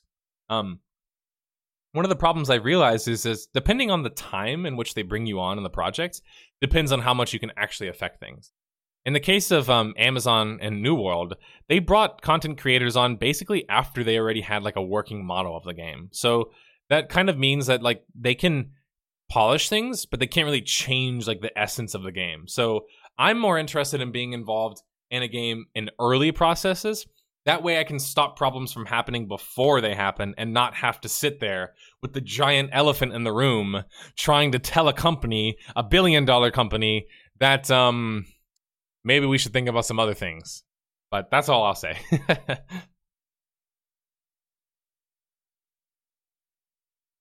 Other than Bloodlines, do you have any... In- Actually, let me bring in Germa two first before I answer the rest of those questions.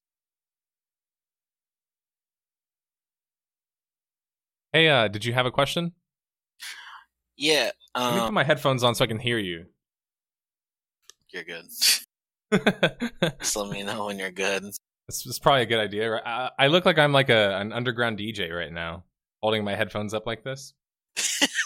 You're good. Yeah, that works. All right. Um, I think my question changed like three times, but I'll just do a quick one because I don't want to take up too much time. Okay. So I was um, oh, fudge, I just had it on the tip of my tongue. Uh. Oh, now I remember. So the original question I had was about the uh, whole M M O definition. And, like, uh, it's actually funny that that was brought up because I had a discussion with a few people on the server for that. And um, sorry, this guy's like, you look like a French World War Two resistance radio operator. That's pretty good. Yeah. All right. But um, you're fine. Uh, I was just discussing with uh, two of the other people on the server, and it wasn't like negative or anything like that, but it was just like kind of a back and forth thing. And, you know, it was actually kind of an interesting topic because, you know, most people think massive, they think, you know, thousands of people on the same server and all that. And it's like, for me, you can argue that, but at the same time, I don't think that really counts because you don't see all those people at the same time because there's no game you can really see like a lot of people on screen at once to that scale, save for like, for me, you know, text-based MUDs or like Eve games like that. Because like even with WoW, technically speaking, like, yeah, you can see, you know, up to like fifty people in an area. But when you go into like the later content, quote unquote, you know, like instances and stuff, you're you're not with everyone else on that server. You're only with like a small group of people. So to me, I don't think like uh, that necessarily counts in a sense. Like I don't think player scale should really be something that should be the only gauge for it. And you know, I look at say like Warframe and people say, well, that's like a lobby shooter, you know, it doesn't really count.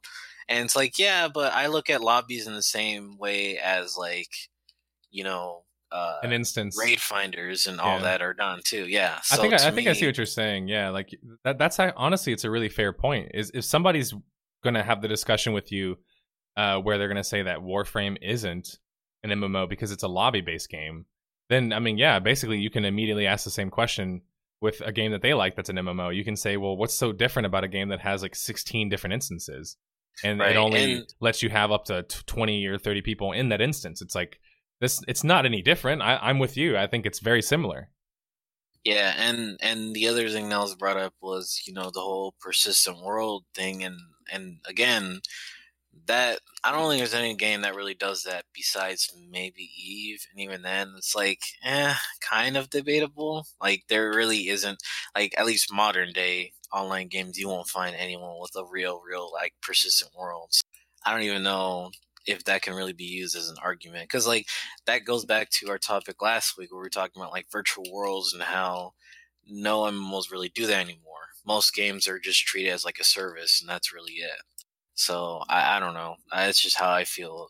Like, yeah, at the same time, the whole, I guess, definition, you could say, has been, like, kind of muddled to the point where a lot of games can be labeled as such, even though they're technically not. But, I don't know. The definition is kind of varied too, because like no real game follows that staple, you know, definition. And like you said, um, you know, when the guys came up with that back then, like in the eighties and nineties, I'm pretty sure Massive Sim was like twenty people on one server.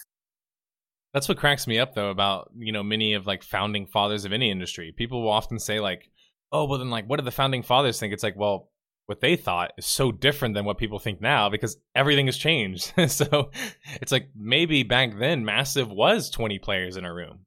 That probably was massive at one point. I mean, shit, yeah. For me, twenty players in a room in a LAN party was massive, all right? Yeah, trust me. I remember doing LAN parties for, you know, Unreal and all those games back then in the late nineties, so I'm very well aware. But, yeah, I don't know. I, I always think it's like a just a fun topic because you always have people with different definitions of what an M M O really is. And, you know, then people go with the argument of like, well, League's not an M M O or Counter-Strike's not an M M O. It's like technically not necessarily, but I think they are part of a subgenre of M M O. So technically they are, I don't know. It gets a little like finicky when you start getting into the subgenres and specific ones like M O B As and all that too. So I don't know. I just don't think there's technically a concrete definition. And if there is or was, like, no game really fits that these days. Most games don't anyways. I it's like I've never really waded into the territory of answering the question of what is an MMORPG, because it sounds like such a simple question. But right. I actually think it's one of those questions that's so unbelievably hard to explain that I, I'd have to do like a fully produced, like basically a documentary on it. That, that That's what I want to do. Like in the future, I, I, I have serious interest in doing a documentary on answering the question essentially of what is an MMORPG, because it means so many different things. So I want to go to essentially the source, but also talk to people who grew up maybe in a different age who can talk about what their view of an M M O is as well. Because, I mean, for me, if I want to be elitist about it, which honestly speaking, I'm getting more and more that way. And what I mean by that is that I'm getting more and more the way where if it doesn't fit into a certain category based on, you know, certain specifications, I don't think you can assign it to that category. And, and and the reason why I say that is because M M Os lately have become a buzz thing to say. Like everyone wants to be an M M O and be like, yeah, massive multiplayer. I'm like, I'm an M M O, like, you know, and then you're just like, are you really an M M O? Like based on the idea of like what originally was an M M O, are you an M M O? The answer is usually not. And so I think if anything, we need people to be more elitist with the term M M O and actually hold others accountable when they're using it as a marketing tactic. Yeah. But I also I, agree with Fruit Hoops in chat. He says he doesn't think it's really fair to set an exact number on massive. I mean, obviously, none of us are an authority, including me. I mean, I have some level of authority, but I'm not an authority. So it we're, we would all have to have a conversation about it, like as M M O fans, about what we think is fair to describe as massive, right? Right. Yeah, I mean, and that's what I mean is that you can't really go off just numbers because, like, I guess you say online games themselves have evolved so much since then. And it's one of those things, at least for me, you know, I've I've been going back, especially the last few months, uh, and just watching a lot of, uh, you know, behind the scenes and developer kind of documentaries on, like, older games especially, and even, like, you know, your your older Death of a Game videos where you can see that yourself, where it's, oh yeah, you know, uh, this game, uh, it was made so long ago, and this is like the beginnings of like how it was done, especially when you look at the, the late nineties, like EverQuest one and even like Final Fantasy eleven, like all those games, and how that kind of, uh, you know, got first put into perspective. And I mean, heck, I remember that. Like, I remember, uh, for me, I didn't play EverQuest one. I watched my cousin play it on, uh, on dial-up. And I remember, you know, I was, let's see, like ninety-nine. I was probably like eight or nine when that came out. And I remember watching him play. And, and I just thought, like, it was the coolest thing. Because up until that point, you know, I, I'd only played stuff on, like, Super Nintendo and, and somewhat PlayStation. And I was like, yeah, that's cool. But then, like, you, you watch, and, and I remember, like, him explaining to me the concept of, like, oh, yeah, you know, this guy right here, he's he's my friend. He's from this many states over. And then this other guy, he's, like, on the other side of the world. Like, that whole concept was just mind-blowing to me as a kid. And then, you know, I got to experience it. Uh, actually, you know, uh, which I'll get into another story about how that works. But, like, you know, Final Fantasy eleven was technically my first M M O as a kid because I had that on P S two, and that was that was a nightmare setup. I still remember that. I remember the first time I tried to play Final Fantasy eleven, and I realized you had to have a sub fee for it. Yep. I was so like heartbroken, man. I like installed all the discs and everything on my P C. I got it at a uh, yard sale. Yeah. I mean, most yeah. M M O discs that I would get, I get them from yard sales because people oh, would I realize they're M M Os yeah. and sell them. And I would yeah. buy them for obviously like super, you know, cheap amounts. That's actually how I got um, City of Heroes was through a yard sale. Um, we went up the street when I was, uh, I think I was a teenager at the time, like a preteen. And we were going through one of the garage sales up the street. And this mom had like City of Heroes, like never been used because I guess she bought it for her kid and then didn't see like that it required a subscription fee on the back. And so it was like, it was never open like at all. And so I remember begging my mom to just get it. And then, you know, trying to explain to her the concept of like a sub game. And she's just like, but why? Why should you have to pay extra for a game? That's stupid. And that was just because, like, up to that point, you know, I'd always paid for games myself. Like, I would, you know, do chores or do menial tasks around and get money and buy games myself. And so, like, with this, with, I think, City of Heroes, that was probably the first time where I couldn't just do that because they didn't have time cards for it. You had to uh, set up a credit card for it. And so trying to convince my mom for that was, that was tough. It's a tough time. And, I mean, that's a topic for another time. Like, you know, my friends like to joke, like, yeah, we had to hustle back then for it. And yeah, in a way, it kind of was. it, it was. It was pretty much the same for me. And it's it's just funny to think that, I mean, the kids that are going to grow up in the future now, they're probably never going to have that experience because I don't think future M M Os are really going to be based around sub fees anymore. I mean, it's obviously been pretty obvious. I know I'm not saying anything revolutionary, but yeah. There hasn't been any evidence that it's making a comeback, so... Yeah, it's it's always uh, it's always funny uh, having my second cousins ask me about that too. Like, uh, I remember in particular one of them asked me, like, this is probably a good year or two back, like saying, "Oh, you guys, is it true you guys didn't have like this, this, and this?" And he was like just naming off stuff like tablets and all that. I was like, "Yeah, I don't think any of us really pictured it even back then when when you know." Were your age. I mean, besides through stuff like Star Trek, which, you know, a lot of people don't know, that kind of is what led to a lot of the modern actually devices we have is is from Star Trek, because like I don't remember the exact story I was told about that, but someone said like, oh yeah, you know, the concept of like tablets and cell phones actually came from Star Trek because of like the concept was so cool back then. And it's just kind of funny to think about, like, yeah, I can see that.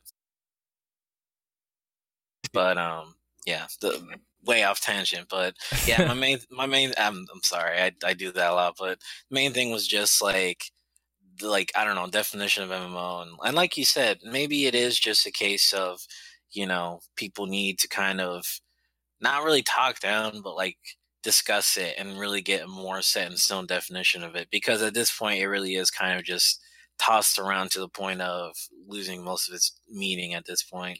Yeah, that's the thing ultimately to, to essentially, um uh the put a bow on it. Ultimately, if the term itself becomes meaningless because it has too many meanings or not a specific meaning in itself, then yeah, I mean, essentially there's no reason to call anything an M M O anymore because nobody's going to fall for that marketing anymore. People were falling for it for a bit. Anytime someone said M M O, it was working as marketing. But I, I saw something interesting where the previous um developer slash uh, C E O at Blizzard, I think it was, was it Rob Pardo? I think he said that um, these days you're not really going to see people um, advertise it as an M M O as much anymore because it's almost like a bad thing to advertise as these days. Right, right. I mean, it's like one of those stigmas now, like of game genres where it's like, um, you know, MOBAs were like that for a while. I remember when like League blew up and all these games came out of MOBAs, and then yeah, on the way for... up, when the market's on the way up, everyone's like, yeah, I'm an M M O, I'm a MOBA. But then when you're on the way down, you're like, okay, we're not really an M M O, we're not really a MOBA. Or or like you said, you know, the whole WoW killer thing. Like I remember uh, actually a more recent example uh, was when not this last expansion uh, that came out last year for a while, but the one before it, uh, there was a knockoff kind of copy of WoW that came out. It was like a quote Asia's version of it that was coming out in the West, and literally it's um it's trailer, and I, I've linked in the server a few times. I'll link it later on uh, if we get back on topic about it. Was like, oh, Legion, oh, forget about that game, come play this instead. And it's just like, oh man, that's still a ballsy thing to do. I mean, the game failed unsurprisingly because it was crappy, but it just it makes me laugh when you see uh, smaller games trying to take jabs at bigger ones. Like, you know, Rift did that. Remember that? It's like, this isn't Azeroth anymore, and it's just it's really funny to me thinking back on that. Yeah, I, I agree. Um, and I thank you for stopping by um, and asking your question, and also ex- ex- explaining or sharing with us your experiences. It's um, I, I think on, on the surface, it's so easy for people to say that a game is a game, but M M O players can't say that so easily because M M Os just aren't games. Like a- anyone who says an M M O is just a game just doesn't understand, you know, uh, essentially what you can do in that type of world. I mean, at that point, it's not just a game, right? It's it's it's way more than that. So I've always found that to be the coolest part about M M Os is that it's one of the few thing or one of the few genres that you're playing where if somebody says, hey, it's just a game, you're like, well, not really, man. Like, we're all here online yeah. in a world pretending to be other people. Like, is this Pretty really much. a game, or are we are we living another life? But anyway, thanks for stopping by. I appreciate it, everybody. Thank uh, Germa too. No worries. Uh, yeah, for, for asking questions. Well, my luck, I'll probably be back on next week anyways. But thanks again, man. I'll see ya. No problem, dude. See you later. It's a lifestyle. Yeah, exactly. All right. My, my headphone shit was, I, I'm sure, pretty entertaining. All right. A couple more questions. Go ahead and at me um, in chat if you have any more questions. I'll be on for another maybe seventeen minutes or so. So not a whole lot for call-ins. I did want to do a little bit of the Dirty Bomb section, so I might just go to that. If I don't have a whole lot to talk about now. It's funny, Limpos shows up uh, at the very end, which is when I'm actually going to do his favorite part of uh, my process. For those who don't know, Limpos hates when I read YouTube comments, all right? Go up on chat. Okay, let me go read your questions up here. Okay. What are your thoughts on all of the games launching classic versions of their uh, M M Os, such as WoW, Lineage, and Rift? Well, first off, I don't think Rift launched a classic version. I think it launched a progression server and disguised it as a classic version, as did Lord of the Rings Online. WoW is launching a classic server. That's confirmed, as is Lineage launching a classic server. In the case of Lineage, it's following a fad, um, most likely. WoW is about the only case I can think of more recently that I feel like is a true attempt at being a classic game. Like, I mean, it, I just, it seems like the only classic M M O that's trying to be a classic game. Right? I feel like the other ones are just sort of either being progression servers with classic content or uh, fads. I don't have the highest opinions of those non-classic games that are progression servers. Other than Bloodlines, do you have any interest in the rest of the World of Darkness I Ps? There are pretty room, or there are some rumors that Paradox might go for Werewolf the Apocalypse Apocalypse game to ease people in to test the waters before a V T M game. Wait, Paradox is the one that does the Werewolf games? Or are you talking about Werewolf? Huh, I'm not familiar with the Werewolf series under World of Darkness, so you'll have to confirm with me what that means. Do you think that a good strategy, or that is a good strategy, or would you urge them to just go straight for the much-wanted uh, Vampire the Masquerade game?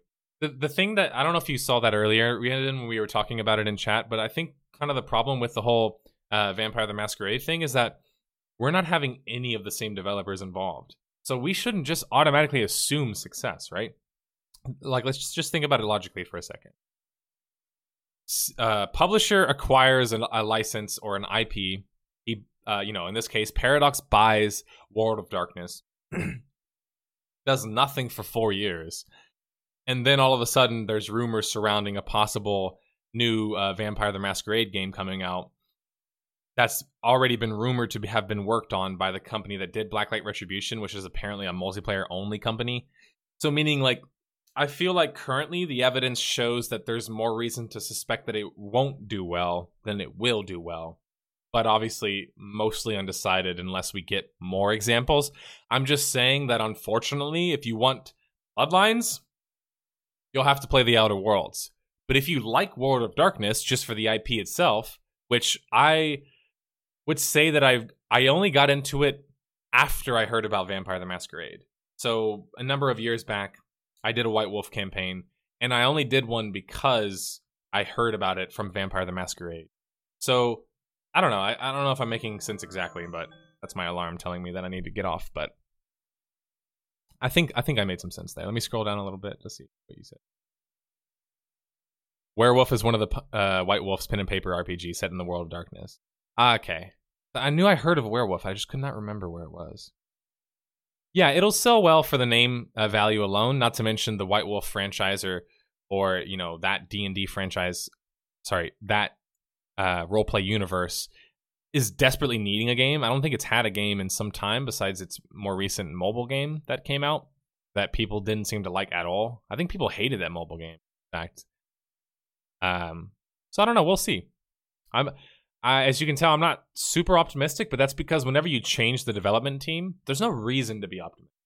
You, you understand? Like, I don't really have a reason to be optimistic unless I just want it to do well, which I surely do. I wish it will do well, and I hope it does the best. And I would love to play a werewolf game, from the sounds of it. That might be more up my alley. I thought you were talking about werewolf as in the Mafia party game uh, variant of werewolf. I was like, I love that game too. I really enjoy a good crafting system within M M Os because generating my own equipment out of time... I gotta scroll back up. Out of time spent mastering skills needed to create it feels phenomenal, phenomenal to me. In your best vision for an M M O, what kind of crafting system would you implement? Also, what mechanic and gameplay loop is one that you are most strict about developers getting correct? Huh, those are very interesting questions. So, the, so to answer the first question, the crafting system that I would implement is one that first and foremost solves the problem of things becoming useless. And what I mean by that is that you need a reverse engineering or a salvaging system. Those have to be in the game. There's no other way around it. That's how you allow players who grind, not, you know, essentially useless gear, you can keep them relevant by allowing them to break down that piece of armor that they would junk sell to a vendor and actually be able to extract the value out of it and sell it to somebody. So reverse engineering or salvaging is an absolute must. Other things is that PvP, or the main conflict of the game, if it's PvE or survival, whatever kind of game it is, it needs to be based around crafting, meaning that you need resources in order to craft what you need to play the game. So if we're playing a PvP game, I need resources to make armor, I need resources to make trebuchets, I need resources to make a keep or to build my walls, et cetera. That way, there's always an a integral part of the environment that must be uh, harnessed, right? Like a resource. You need some, just like in the real world, you need a resource that must be harvested, and most importantly, is a scarce resource. Because if everybody can get gold, then it doesn't matter. But if gold only spawns in X regions, well, now you have to trade with people from that region.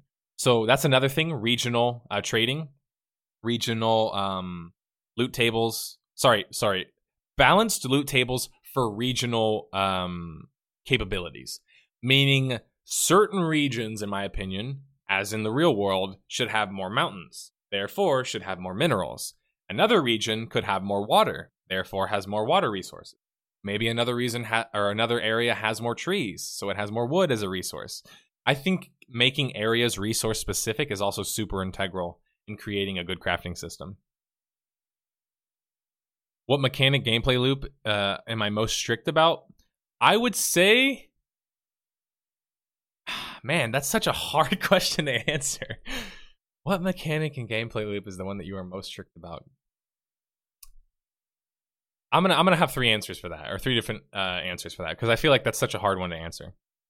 For one of them, if you make your game full loop PvP or non-consensual PvP, there better be things in the game for people to do other than PvP. And what I mean by that is that if I'm Joe Blow from the Old Timers Guild, which is a real guild, by the way, of old, you know, players who band together, and I'm playing an Old Timers Guild, I don't have the reflexes to match the young whippersnapper, and I don't have the time to match the young whippersnapper who can level way more than I can. But what I can do is use my knowledge, my experience, my wisdom to get me ahead. And most games don't allow for you to do that because they don't allow for you to do other things in the game besides just fight. Because as the games became, as M M Os became more game-like, they came, they they they divorced from the world aspect. Whereas with the world aspect, you have to have other activities in the game.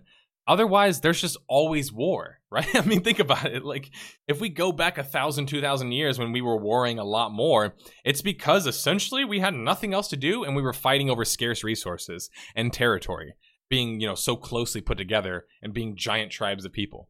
So, like, that's why we used to fight and, and have to war and whatever else.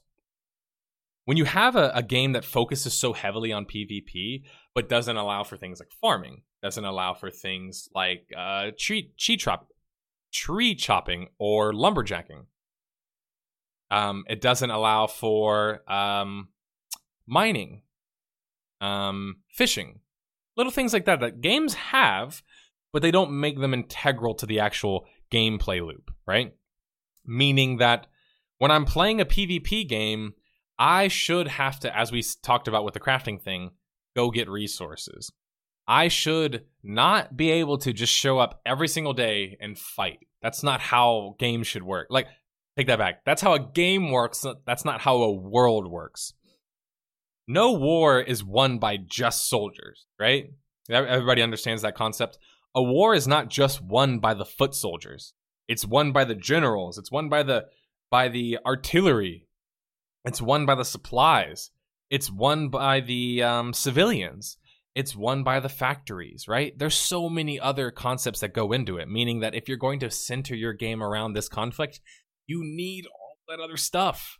Otherwise, it's just wolves killing wolves and killing sheep until all of the sheep quit, and it's just wolves killing wolves until, well, you know how that ends. They run out of uh, sheep to kill, and they get bored. That's what happened in Darkfall, to the T. So that's probably one of the things that I'm the most strict about, is if your game is PvP centric and you not adding all that other layer of a game, because basically your game is just one hundred percent going to fail if you don't do that.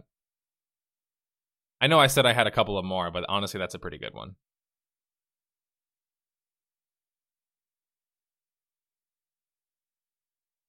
The rumor is that they're aware of people wanting the next game to live up to Bloodlines and want to temper it by bringing a separate I P set in the same universe. That would make sense, Riordan.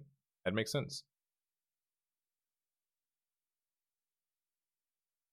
I hear you talk a lot about Galaxies and the things you liked. I'm curious as to what you think were the strengths of Guild Wars one. How would you contrast that to Guild Wars two? So I would say that uh, Guild Wars one to me is one of the best games I've ever played. One of the best games I've ever played. Notice how I didn't say M M Os. It's because Guild Wars one is, um, it's interesting, right? It's basically a lobby game. I mean, what Germatu was mentioning, Guild Wars is that. It's uh, got instances. In each instance, you have a town instance followed by a um, PvE instance. So once you leave the town, you get to the PvE instance. Essentially, that's how the game works in a nutshell. Meaning there's no persistent big open world. It's not always the same. It's mostly instance, and you could have six instances of the same city. So it had many of those issues, right, that I've mentioned with regards to being too much like a game and not enough like a world. But then why did I like Guild Wars one so much? The reason why I like Guild Wars one so much in particular, for me, is the way it handles skills and class customization. Guild Wars one, the meta, the skill, and all the brain power and, and ability, if you will, is focused into one thing, making a build. That's how you play Guild Wars one. Make good builds. If you have good builds for the right uh, scenario and the right team comp, you're going to do well, whether that be PvE or PvP. So the beautiful thing about Guild Wars is uh, Guild Wars one is that everybody knew that at the higher level. So when you showed up, you had sixteen different builds ready to join a different uh, character. People were well-rounded. They could play a number of classes. They could play a number of builds. There was so much variety in the game because of all of that being the case, and there being like thousands of skills. And since skills in PvE had to be obtained by PvE players, meaning you had to get a signet and have to go capture those skills, that meant that you couldn't just play the game as a PvPer. You had to use your PvP character, unlike in Guild Wars two, to actually um, to either try and unlock it with your uh, Balthazar faction points, or get your PvE player to go actually unlock a specific ability that you can only get from a particular boss or a particular mob. Meaning that is a hook to make sure that you are spending time out there in the world. If an M M O takes that exact same idea and puts it in their game, they'll probably have a much better time at it because it's not so instanced as Guild Wars one is. So those are the, probably like the biggest things I would say that I liked about Guild Wars one. The other thing is the same thing I liked about Halo two. And that's that it's matchmaking. There's so much playlist variety in Guild Wars one. I mean, there's hero battles, there's uh, one v ones, there's um, uh, faction wars, there's A V A, uh, alliance versus alliance, there's guild versus guild, of course, the name of the fucking game, guild versus guild. Sorry, as you can tell, that's a point that Guild Wars two really annoyed me on. Um, there's guild versus guild, random arenas, meaning everyone's a solo queue player, team arenas. Um, there's uh, Hall of Monuments. I mean, I could keep going. I mean, that's the thing about Guild Wars one. It has so many playlists and so many different ways to play the game. That's what I loved the most about it. What do you believe will happen to BioWare once and if they shut down? Do you theorize they might disperse and be assimilated into other big studios or start their own akin to Obsidian, like a phoenix rising from the ashes? Ashes. Well, considering the majority of their major talent already left and formed other studios, I wouldn't expect them to rise from the ashes like a phoenix. If anything, I think they're just going to disperse within E A or be gobbled up by other companies. The I Ps? I don't know what they'll do with the I Ps. That's what I'm... Unfortunately speaking, E A will sit on dead I Ps. They will. They will sit on I Ps. So it's it's not out of the realm of possibility that Dragon Age, that Mass Effect, um, that uh, KOTOR one, those different I Ps could be shelved and maybe not have any more games.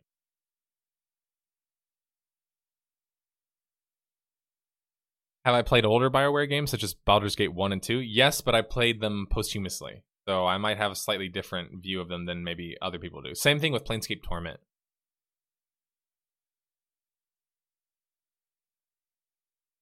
Okay, so the last thing to get to is I wanted, as I said, to finish this podcast by going over a couple of the major points of criticism that I had on my Dirty Bomb video.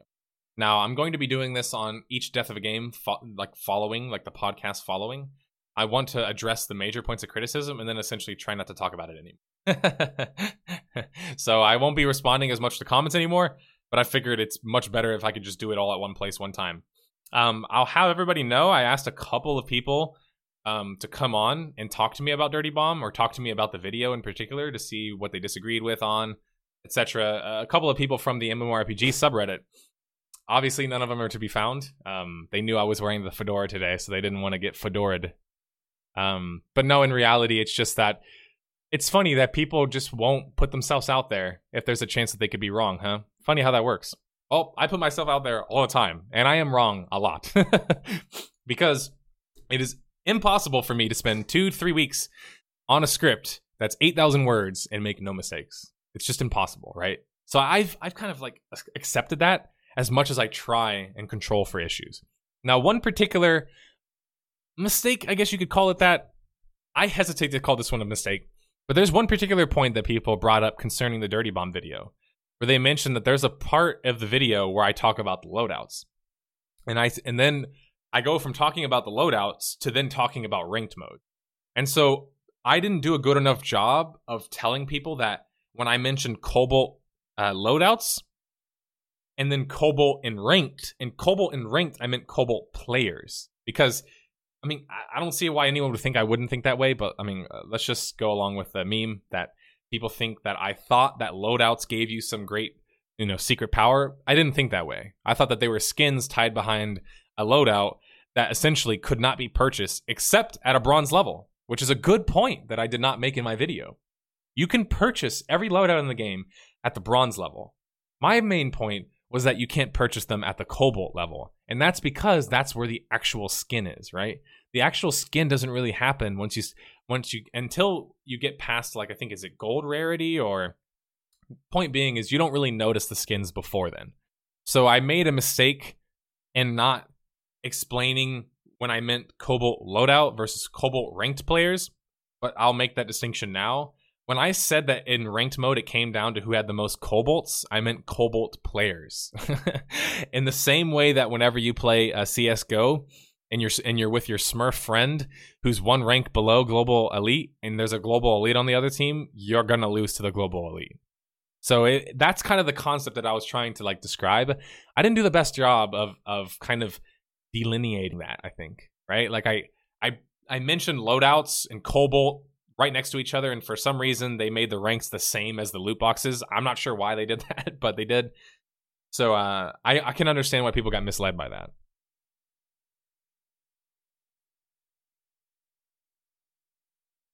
Yeah, so the Cobalt thing is definitely an important one. Can you help me get my one hundred twenty dollars Founders Pack back? uh, that, that money's long gone, dude. I'm just kidding. No, I don't I, I don't think I can get your money back, man. Sorry. Okay, so other other points of criticism. Let's see. Um, all right, so I, another uh, very common thing that I saw mentioned is um, people didn't like the fact that I was mentioning specific mercenaries as problematic in the game. Now, I found this to be a little bit interesting because this is the most blatant example of how being at the higher percentage of skill in a game makes you almost delusional when it comes to reality. And now to explain what I mean, a very competitive player is willing to go to just about any lengths in order to perform at a high level, correct? This means that when you release a class such as, or mercenary such as Phantom, which has an invisibility, this doesn't really translate on the highest level to being a very good class. Most people who've played shooters can agree with this. At the highest level, in MOBAs, highest level in shooters, highest levels in R T S, you become better at dealing with cheesy things, correct? Right? That's the, people would probably agree with that sentiment. What I find interesting, though, is that I had a couple of Dirty Bomb loyalists automatically just dismiss uh, Phantom and say, oh, he's not O P, he's easy to deal with. Except they're not worried about how you deal with it. Let me let me say that again. The top one to five percent is not a big enough audience to keep the bills or keep the lights on, right? So they don't care if the top five percent can deal with the character. They care if the top seventy-five percent can deal with the character.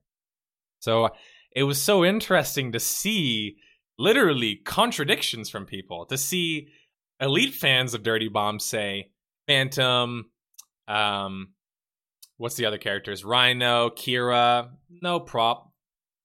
Fragger, no problem, right? Well, most people said Fragger was a problem. Another thing I didn't mention enough in the in the in the video.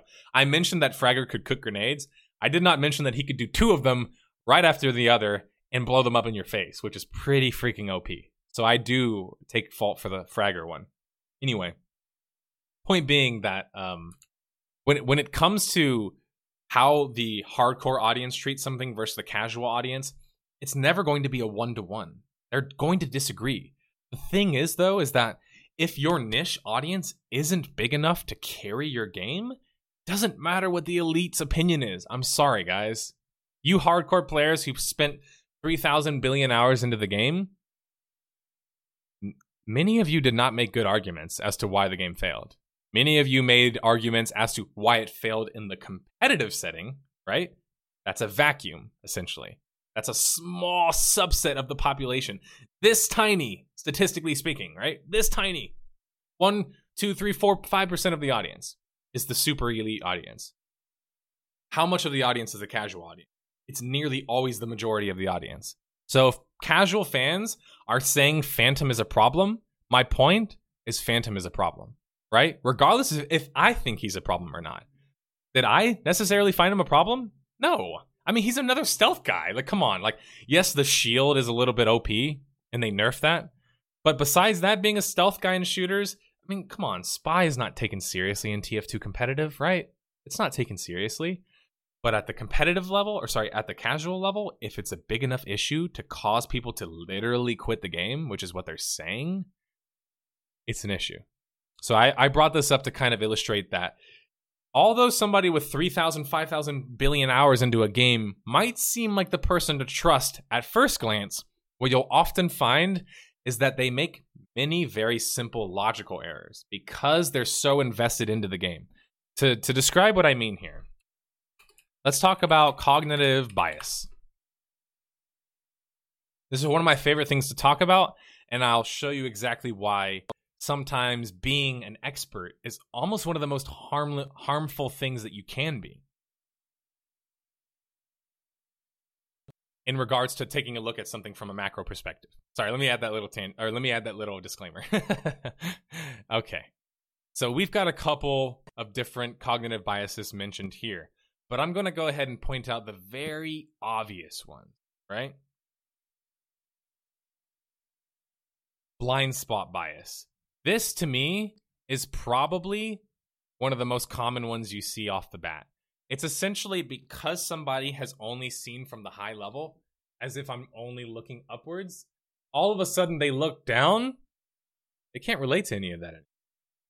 Because when you're playing with guys who can land shots as soon as you peek a corner, your expected or your expectation of a typical shooter is a little bit different, right? When your skill is that good, you got a little bit different of an opinion. The problem is, is that you're so good at the game, you trust your opinion of the game. Therefore, you form a blind spot because you're not looking at it at other factors. For example, why a character could be harmful to the casual audience, right? You don't look at that. You don't look at how a game's monetization is very off-putting. That was the main thing that was so strange to me about Dirty Bomb video, is I had people debating very specifics about the, the, the microtransaction model. For example, saying, oh, you can buy the bronze loadout. Okay, but the other skins are still randomly generated. So why didn't you address that part? You're only addressing that part because you know that's the part that I didn't necessarily make the best arg- argument about. What about the other parts? And then somebody, uh, then some rhetoric that I get is, well, fifty-six hours, you do that in a week, buddy? Are you crazy? fifty-six hours, that's like a month of me playing video games. In the same vein, I get, it's not really fifty-six hours. If you do it with the blah, blah, blah modifier, but you could do it in a couple of days, right? So that's the idea, is that I have to meet the, the casual audience and I have to meet the hardcore audience. The funny thing about the hardcore audience is that I often find they are the most wrong about things because they see it from such a small lens. Like if I was like looking through a lens of something, I don't have anything. Actually, if I'm looking through this little cap, my view is pretty narrow, right? But if I take the time to take a step back and read people's reviews and look at, you know, common criticism and what and what developers and have admitted in the past, for example, the developers themselves admitted this.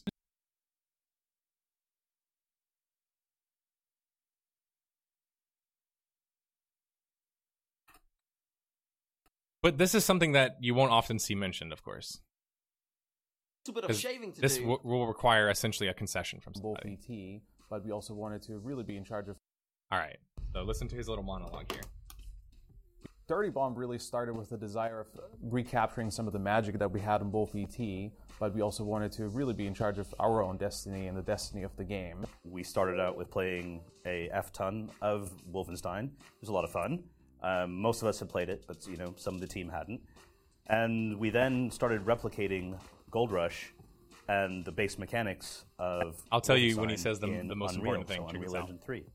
We thought a lot of other games who were in London or set some maps in London, you know, they were all the time. So we wanted to get something. Well, in the earliest days, you had two versus the Axis. It was that the minimum spec for. It didn't start that way, of course. It was only engineers. It was proxy.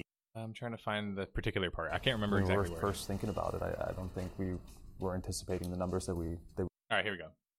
It was really tough to get that balance right, but I'm pretty happy with how it turned out in the end. Them, and that's how we came up with objective specialization and letting them do it faster. And it was really tough to get that balance right, but I'm pretty happy with how it turned out in the end. At the time when we were talking about it, uh, I don't think that we would end up with over nine million installs. When we were first thinking about it, I, I don't think we were anticipating the numbers that we that we ended up getting. No, I think it's I think it's fair to say that we didn't know the requirements. This was. Did I miss it already? Do did they say it in the very beginning and I missed it?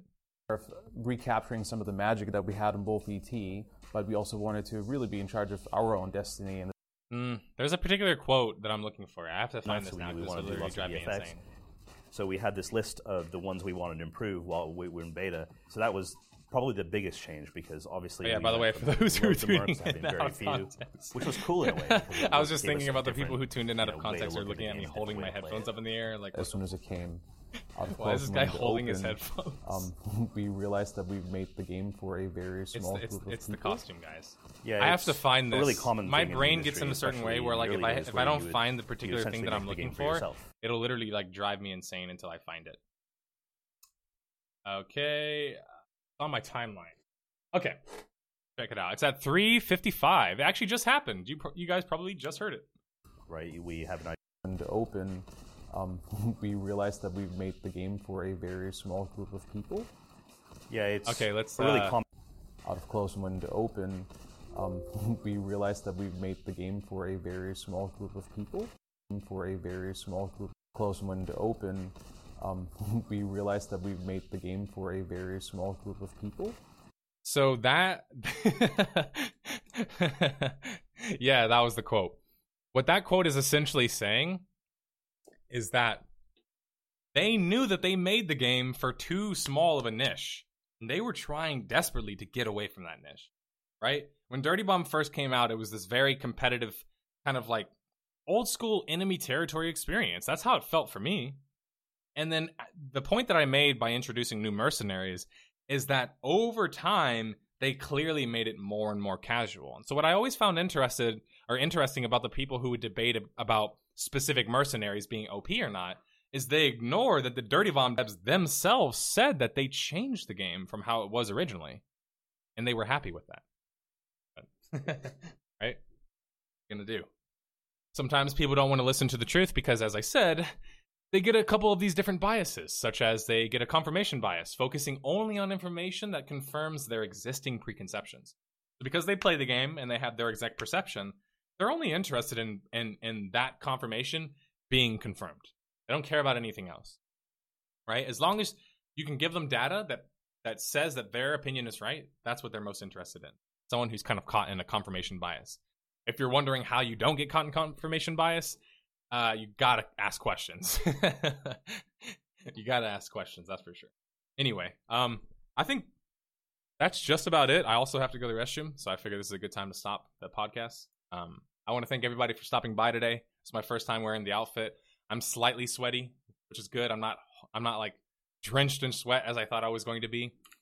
Um, so I'd like to thank everybody for stopping by. Um, I told you guys it was going to be about two hours. Went a little bit over, but that's okay. Um, ultimately speaking, just a few minutes over. I'd like to thank everybody for stopping by today to watch episode twenty-three of the Six Pixels Under podcast. I am Nerdslayer, your host. We went over cognitive biases. We went over my Dirty Bomb video. We went over just about everything um, that we mentioned at the very top. So I like like I said, thank you for stopping by. Um, yeah, it was a good one. See you later, guys.